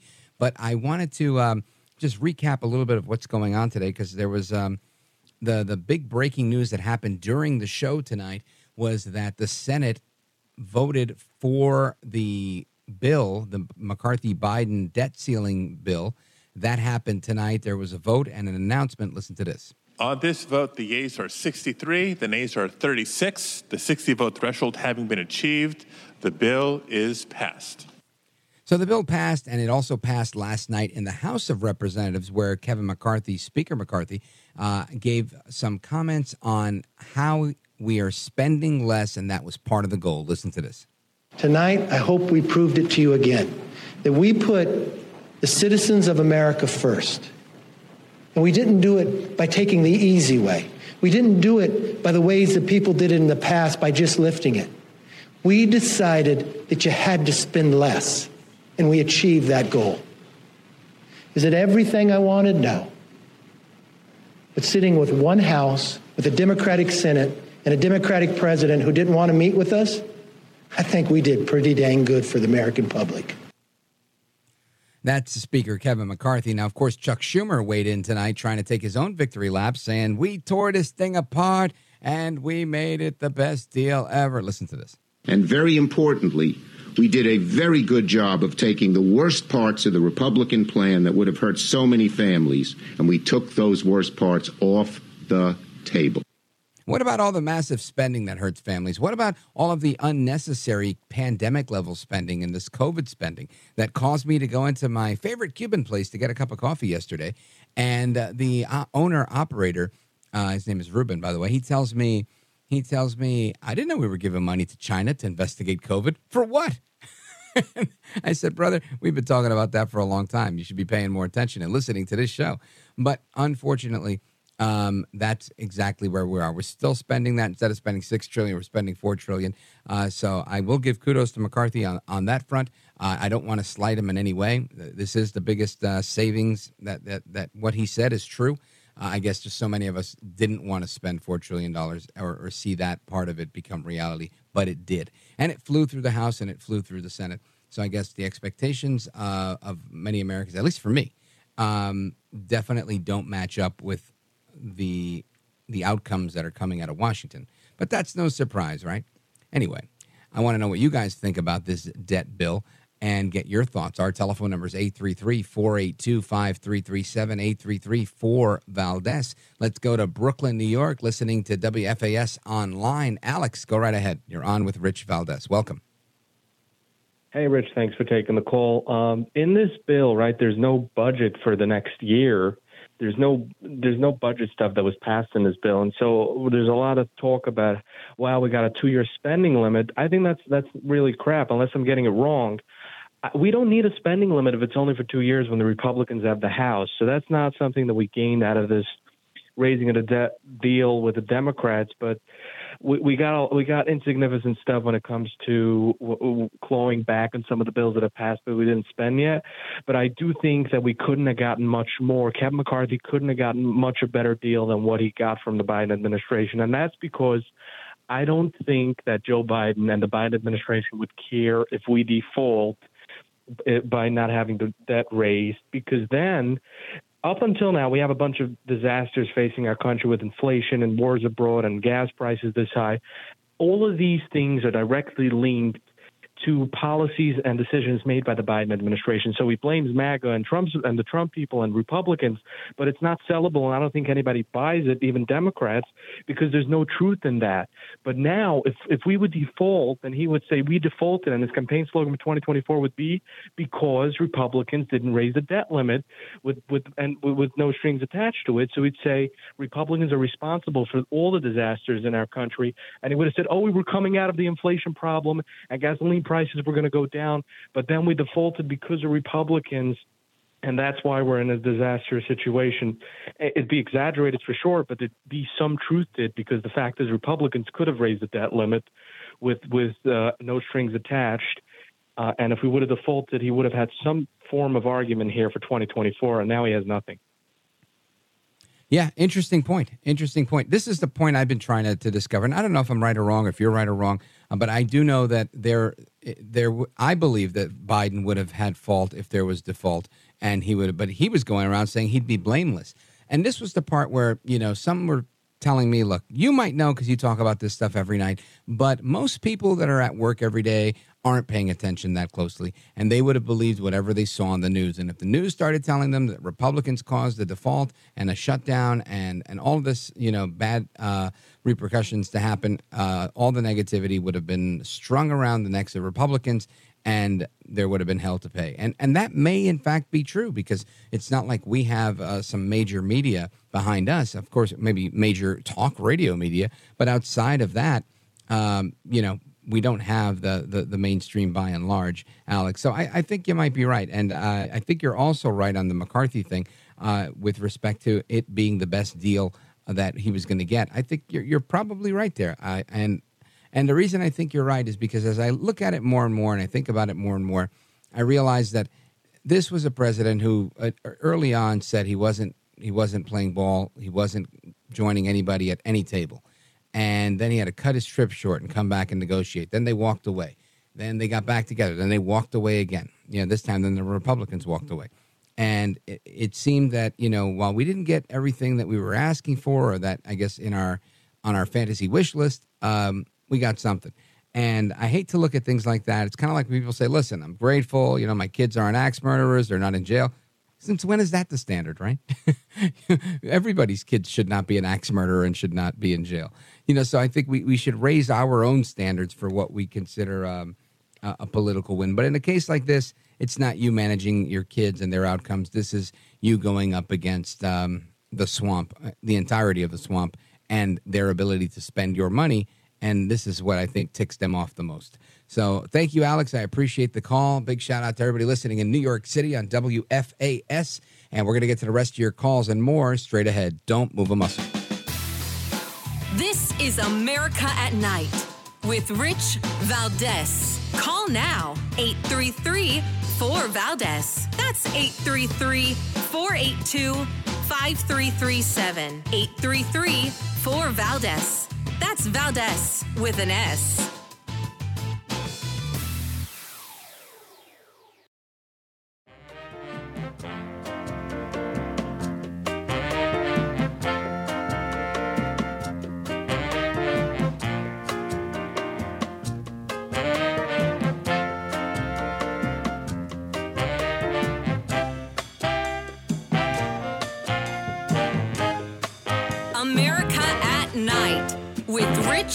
Valdez.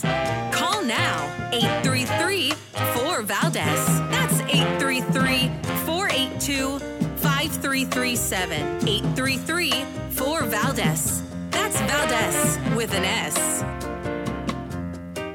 All right, America, welcome back. It's Rich Valdez. Give us a call, 833 4 Valdez, 833 482 5337. And uh, we're continuing our discussion on what happened today in America. If it happened during the day, we're talking about it here at night. That's the tradition of the program. And I love to hear from all of you. Let's um, continue this now. Joe Biden, President Biden, took a spill, a really hard fall at the Air Force Academy commencement ceremony. And this is, um, again, I, um, I, I didn't laugh, right? When I saw it, I actually I, I kind of uh, winced and and I felt like, oh man, I remember my dad falling. If anybody's listened to the show, you know my dad fell down and and and uh, suffered a traumatic brain injury, and it really changed his life and all of our family.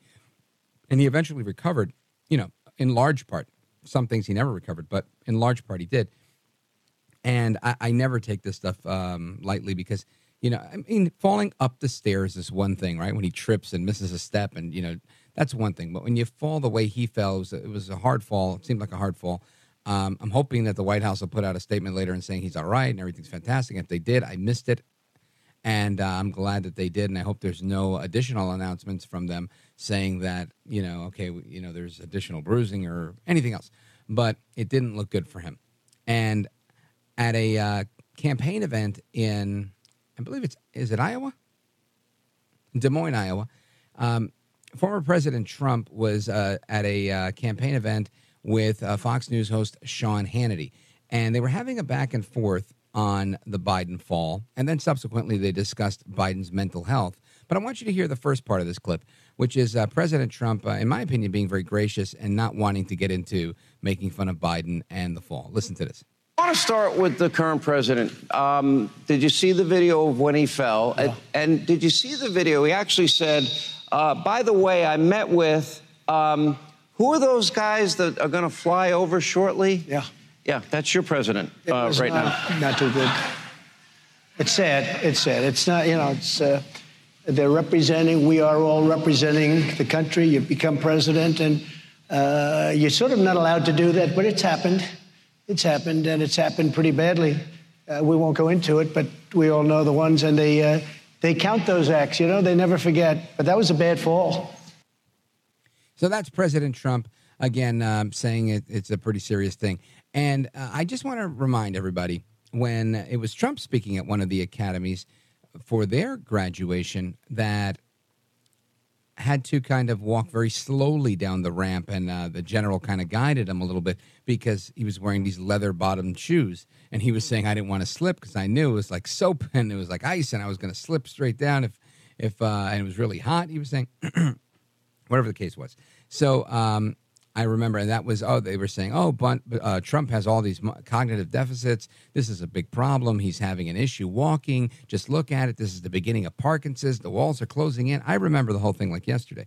And it, it's just um, amazing how nobody's saying that about Biden right now, right? They're not saying, "Oh my gosh, Biden." I mean, you, might have me or somebody else saying that. You know, Sean Hannity is is taking up the task on that, but um, I don't hear that happening by and large by um, the media. And um, Trump and Hannity also had a difference of opinion on this, where it seemed that Trump didn't want to go after Biden's mental capability. He really kind of took the high road on this one. And Hannity, well, he called him Sippy Cup Joe. Listen to this. So, in past interviews that we've had together, and we've had many over the years, I have asked you repeatedly about what you think about Joe Biden's cognitive state. I've asked you about is he up to the job physically, mentally? You have been very reluctant to go there. Um, I'm not reluctant. To me, does I've everyone agree that. with me that this guy's cognitively not there? I doubt he knows what day of the week it is today. That's how that's how bad I think it's gotten for him. Why are you reluctant to call that out? Well, I don't know if I'm supposed to say this. I actually called Sean and I, I asked Sean not to joke about it. I was joking Because he used to joke about it.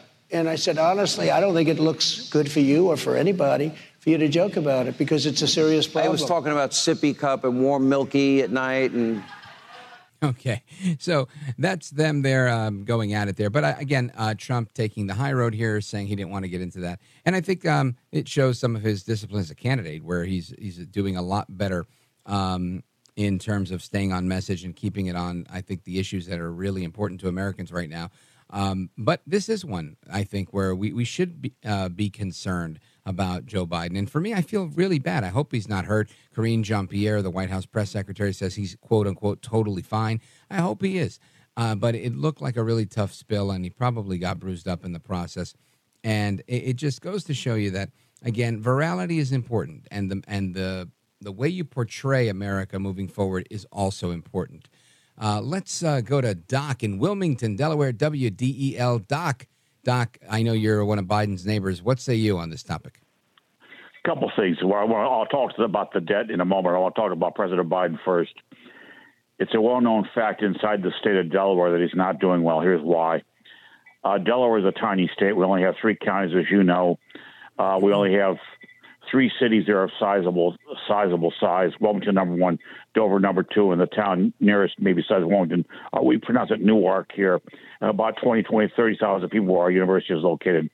Uh, people that I know of that are connected to the Democratic Party here in Delaware are saying President Biden is not doing well physically, and he's not doing well mentally as far as cognitive decline. It's all known all across the state.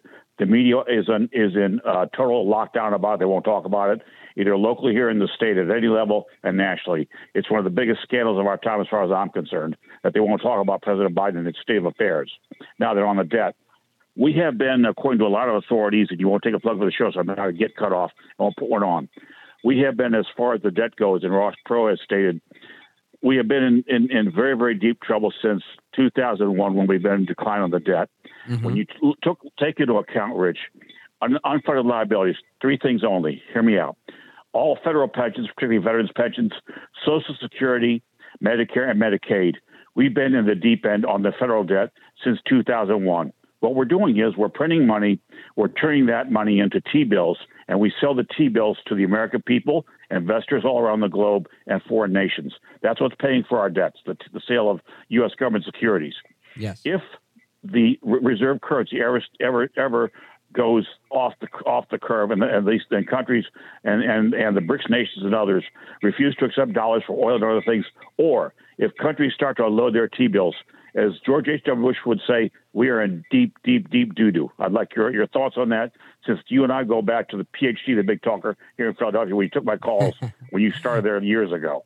Yes, sir. Well, thank you for that, Doc. And and just a quick shout out to uh, our friends at WPHT. I'm going to see a whole bunch of them. Rich Zeoli, Greg Stocker, uh, Dom Giordano. Going to see all of those guys tomorrow at the Talkers Conference. It's a big talk radio conference in New York.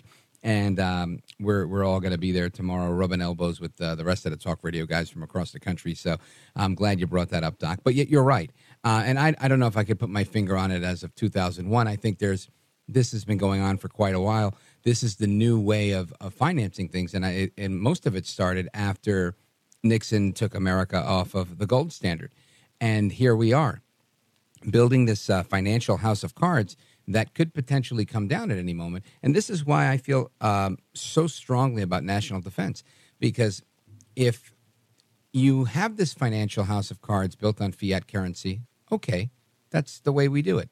Whether you agree with it or not, that's what makes the economy go round and it, it works. Even though it doesn't work forever, it works for now. And I'm not supporting it. I'm just saying that it does work right now. However, big issue comes into play is people will, will always respect or fear the, the United States as long as they are the, the, top dog, the superpower that has all of the armaments to, to back up, you know, their rhetoric. But the moment that we don't and we can't, and the moment that, you know, our our currency's kneecapped, our military's been kneecapped, what's the use? Who needs the United States, right? Who needs the United States if they won't stand up uh, to the Chinese to protect Taiwan?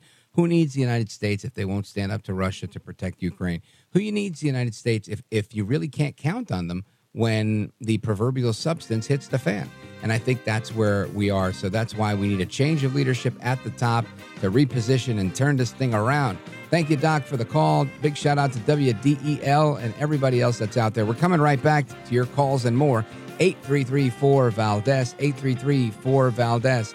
We'll be right back.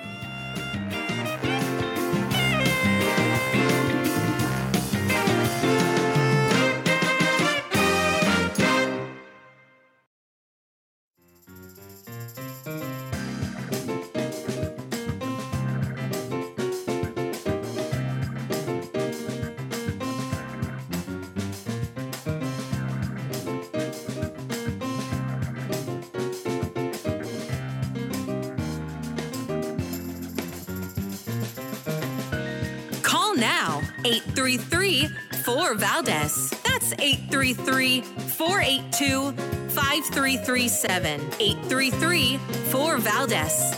That's Valdez with an S. So Thursday, June 1st, was the beginning of what uh, those in the LGBTQ movement call Pride Month.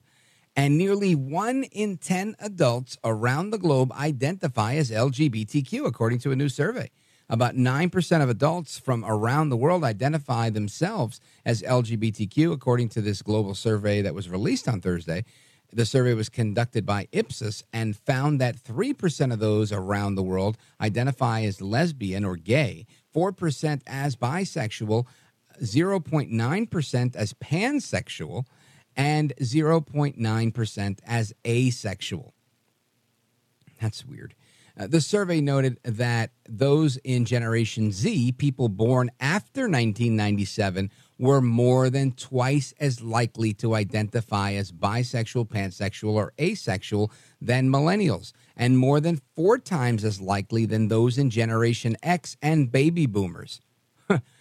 no kidding, right? Anyway, we'll talk about that a little bit more, but I want to get back to your calls. Uh, let us go to Chauncey.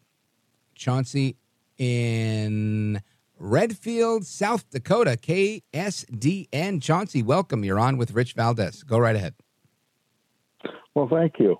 Yeah, I appreciated some of your guests in the last few weeks. I don't listen to you steady throughout your program, but I usually get it to listen to it a little bit. Oh, thank you. Uh, I appreciated, yeah, uh, Vince Elliott Ephraim. I appreciated him and his talking about uh, Martin Luther King. That was Oh, yeah. the other night. That was an interesting conversation. yeah. That really was.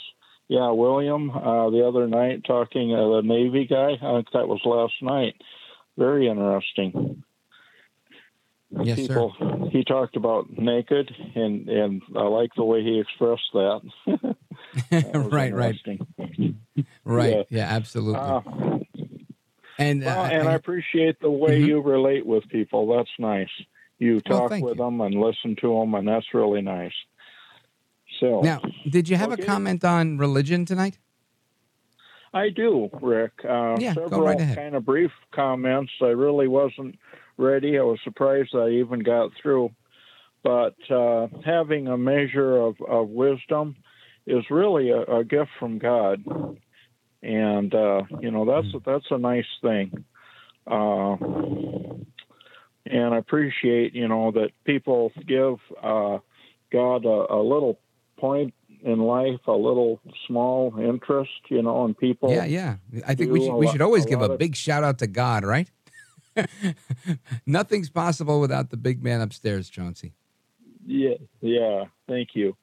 And so, at any rate, so I just wanted to highlight the value of the Bible, the plan of God, the sovereignty of God, um, the truths of the Bible. You know, and Sure. really, it's something that people can't see because they haven't really got into it and they haven't had the right kind of uh, influence so that they can really know biblical things to that extent. And that's something I see in relating to people.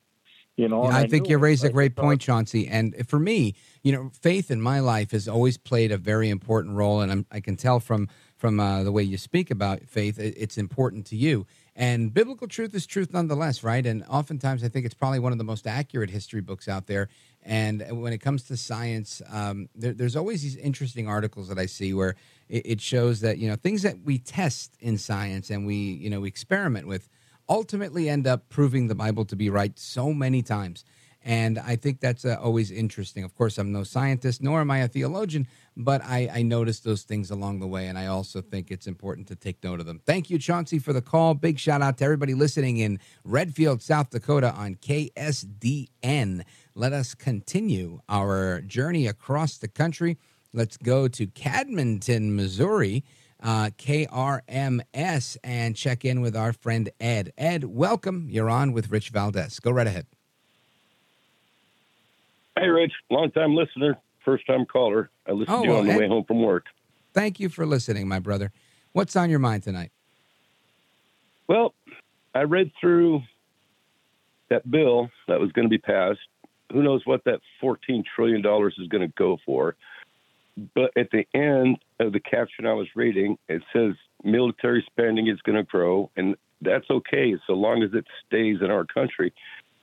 I, I don't agree with we're, I don't agree with how much we're giving to Ukraine since they weren't supposed to be attacking Russia inside their own. They're attacking Moscow. They're attacking the border towns with all our drones, and it's obvious we're doing it and we're helping them. It just bothers Yeah. me. Listen, well, I, I think Ukraine has to be able to defend itself. Uh, and I think it's my personal opinion is that they, they should have taken a, a more aggressive stance way early on. We didn't because I believe Biden is, is a true pacifist at heart. And he just wanted to, you know, allow Putin to posture, because I think he believes, you know, as long as Putin postures, uh, he gets. But the thing is, it's not just posturing. Putin wants a land grab. He wants to, you know, last time it was Crimea. This time it's uh, that Donbass region and, and anything else he can get his hands on. So I think uh, Ukraine has to do that. And the reason I think all of this is because it was the United States. Um, I guess it was during the Clinton years, right, or maybe at the end of the um, uh, the Reagan Bush years.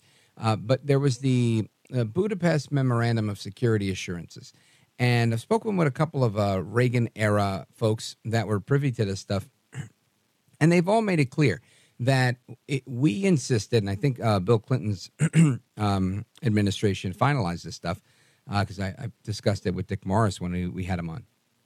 Uh, but it was ultimately we we we persuaded them to give up their nukes, and it, it's a shame, and it it's shameful in my opinion to say, hey, look, give up your nukes, and we'll protect you, and then Russia comes a knocking, and we don't protect them right? So I think you know this is beyond arming them. This is we are supposed to protect them, and we didn't do that. And we could protect them as simply as saying, "Hey, I'm picking up my Oval Office phone, and I'm saying hi. Doesn't matter what my name is. I am the president of the United States, and you know what I can do. So you you got to slow your roll because Ukraine's with me. Now." Ukraine may be a bad actor. They may like to launder money. They may like to do lots of bad things but we have a commitment to them because we made them give up their nukes. So they're in this this mess in many ways because of the United States and the policy of disarming them. So I think uh, we owe them that because that's what the um, memorandum of security assurances was all about. So we've got to keep our word uh, on that front. Now, on the other front, yeah, I don't think we should be sending them money hand over fist for what? They're a bunch of crooks most of the time. Uh, why on earth would you send money to a bunch of guys that you know uh, spend more money than Democrats do? Right?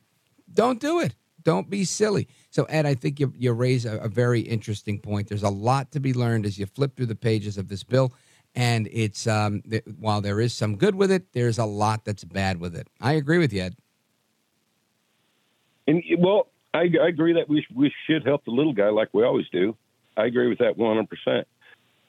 But there has to be there sh- well there should be limitations on what they're doing because Russia's even moving nukes around closer to that area.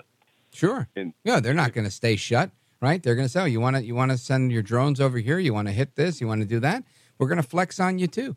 And, uh, and and this is why I believe Biden needs to flex his muscle and say, "Hey, look, I happen to be president of the United States, which still holds a considerable amount of sway, especially when we're the the the main NATO player, and and Ukraine is somebody we have a commitment to."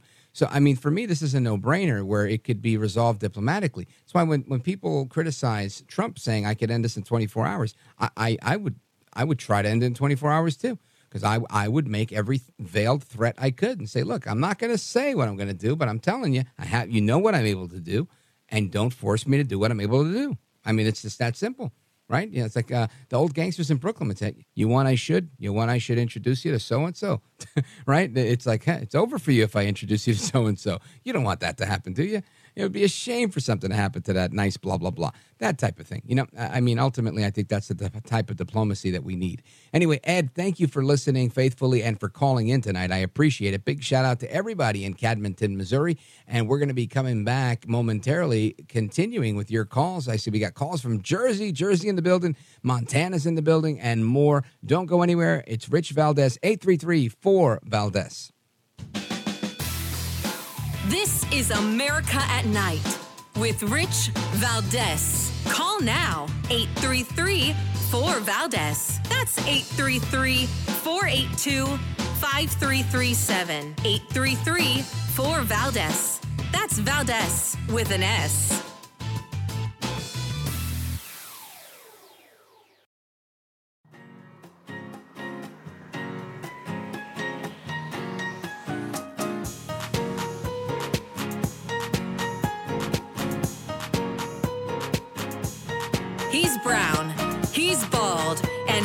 breaking it down. It's America at Night with Rich Valdez. So there was a simulation of a drone that was being operated by this um, licensed AI software, uh, artificial intelligence operating this drone, and in a simulation, it killed a human operator in a surreal military test. Uh, this AI licensed drone was trained to cause destruction, and it ended up turning on its human operator in a simulated test. So this didn't really happen, but uh, a top Air Force official reportedly revealed this at a London summit. Uh, Colonel Tucker Cinco Hamilton said that during the presentation that the future combat air and space capabilities, um, these artificial intelligence enabled drones were changed because the drone's task and mission had ended up attacking the human that was operating the drone. And the cautionary tale was relayed in a blog post, blah, blah, blah, blah, blah. We'll go forward. Ultimately, um, again, the uh, a human still had to fire the the sign off to to shoot at the site that it had identified, but um, it was problematic nonetheless that it turned on the person, and um, it, you know there now there's questions around what happens with no go instructions from humans and getting in the way of the greater mission of the um, surface to air missiles or the surface to air missile sites, what they're calling SAM sites, uh, in this uh, simulation. So crazy, right? We're just talking about Ukraine and how they're hitting Moscow, and we've got our own drones that are killing the drone operator. It's crazy, crazy, absolutely crazy. Anyway, let us continue with your calls. Uh, let's go to Charles. He's listening in Ridgefield, New Jersey. That's close to where I live. Charles, welcome. How you doing, Rich? Oh, I'm good. This is Charles Latan. this is Charles Latan. Charles Latan is an old friend of mine. Charles Latan, how are you, sir? I'm all right, brother, man. I just I, I've been listening, man. Listen, I I I, I haven't been into the the politics and stuff like that, but the past few months, I've been I've been more more focused and more into it, and and I'm loving the show, man. I I just calling to congratulate you. I've been listening the past few days, believe it or not, and Thank I you. actually was going to call and say Ca- Caladrill first, but you were going to know. Charles Latan, he's from the Caladrill factory. Best Caladrill factory, but no, but very, very good, man. I'm very proud of, of you, brother. You know, we go a long way, and, and and I'm just I'm just happy, man. I'm happy to to see you doing big things, and and I love I love everything so Well, far. thank So, you. Thank you, Charles. I appreciate that. And you, you know, I believe it's important for us to have these these late night national conversations, and of course, other hosts are doing it at different parts of the day. Uh, I like doing it at night because a that's the the gig that I got, but b because after everybody else has talked about all their news, there's always things that break at night. Like tonight, we had the uh, debt ceiling vote, and for many people, they don't care, but eventually everybody's going to care because what happens in Washington ends up affecting your pocket, my pocket, our children's pockets. And ultimately, as we get older and older, we realize, you know what, it's okay to go out and have a good time, but it gets harder and harder to have a good time when the government gets in the way. At least that's my opinion. So I like to have that conversation. And, and I'm always grateful for people like you that say, look, you know, I'm just a regular guy doing my thing, working in my profession, and I don't care about politics. And I don't care that you that you care or don't care because it's not about politics. We do the show, I think, to entertain, to inform, to keep people up to speed on everything that's going on in America. And uh, and I do appreciate that, Charles. doing a great job, brother. Appreciate Amen. you, brother. Well, thank you. I Love- appreciate you too. God bless you, my man. Anyway, we're going to continue with the calls. That was a very nice call from my man Charles. And uh, let's go to Debbie. Debbie is calling us from Grand Island, Nebraska. KRVN. I like that KRVN. I wonder what th those colors stand for. Debbie, welcome. You're on with Rich Valdez. Go right ahead. Thank you. Good evening. I'm really, I think something about it's KRVN. Well, it's Rural Voice of Nebraska. How about that? Ah, cool. Cool. I was thinking uh, K Rich Valdez Network, but go right ahead. Very good. There, it worked. It worked Yeah. perfectly. You might have to, you know, syndicate a little bit something there with them. I don't know. So, Well, I, I think we're I on. listened to you. First time Go I right listened ahead. to you tonight.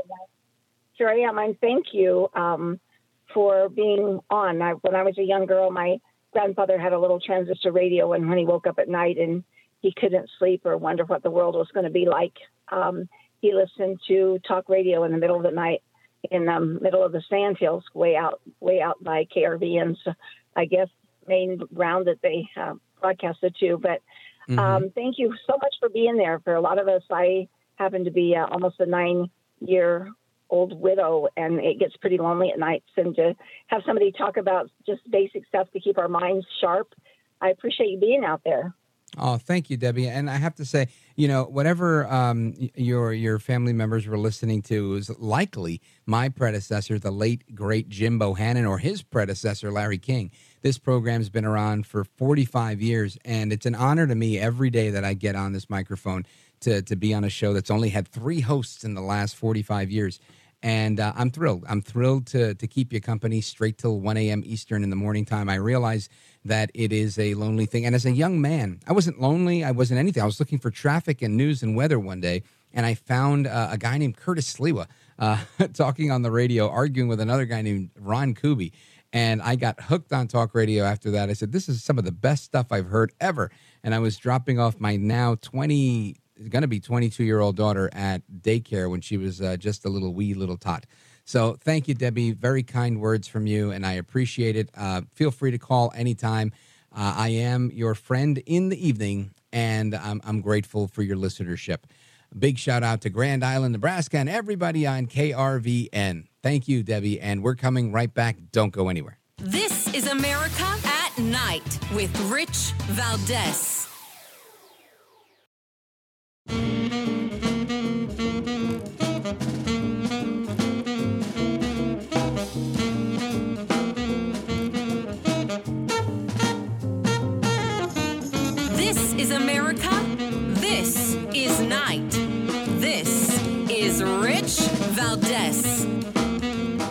Of course, I mentioned earlier that it is Pride Month. Uh, that's, uh, uh, you know, this thing that they've created to celebrate um, LGBTQ. And there's a magazine called Glamour in the United Kingdom, British Glamour as it's known, and they're introducing Logan Brown, their Pride cover star.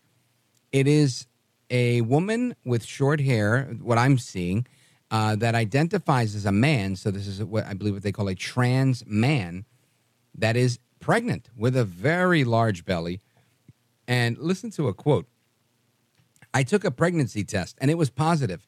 I was like, my whole world just stopped. That everything, all my manlyhood that I've worked hard for so long just completely felt like it was erased. Brown was on a break from her uh, his her testosterone treatment, but had this weird feeling about the possibility of being pregnant. And she was thinking to herself, I, I was really hard on myself because how do you tell your partner, uh, oh, I'm pregnant, but oh, I'm also your boyfriend as well? The reaction had mixed emotions for both of us, she said. I want, uh, she said she went on to feel shame and was feeling hard on herself and saying you can enjoy this process and make it really difficult for yourself or not. And saying, I'm a pregnant man and we're very lucky and I'm proud to do what we're doing. Thank you for listening to the show tonight. Frank and Evergreen, I'm sorry I had to get that last story in there, and I know you wanted to talk about forest fires, so we'll get to those tomorrow, I promise. I am Rich Valdez. Hasta la próxima. Until the next time, take care, good night, and God bless. And keep it locked right here on this station. There's more programming. I'll be back tomorrow.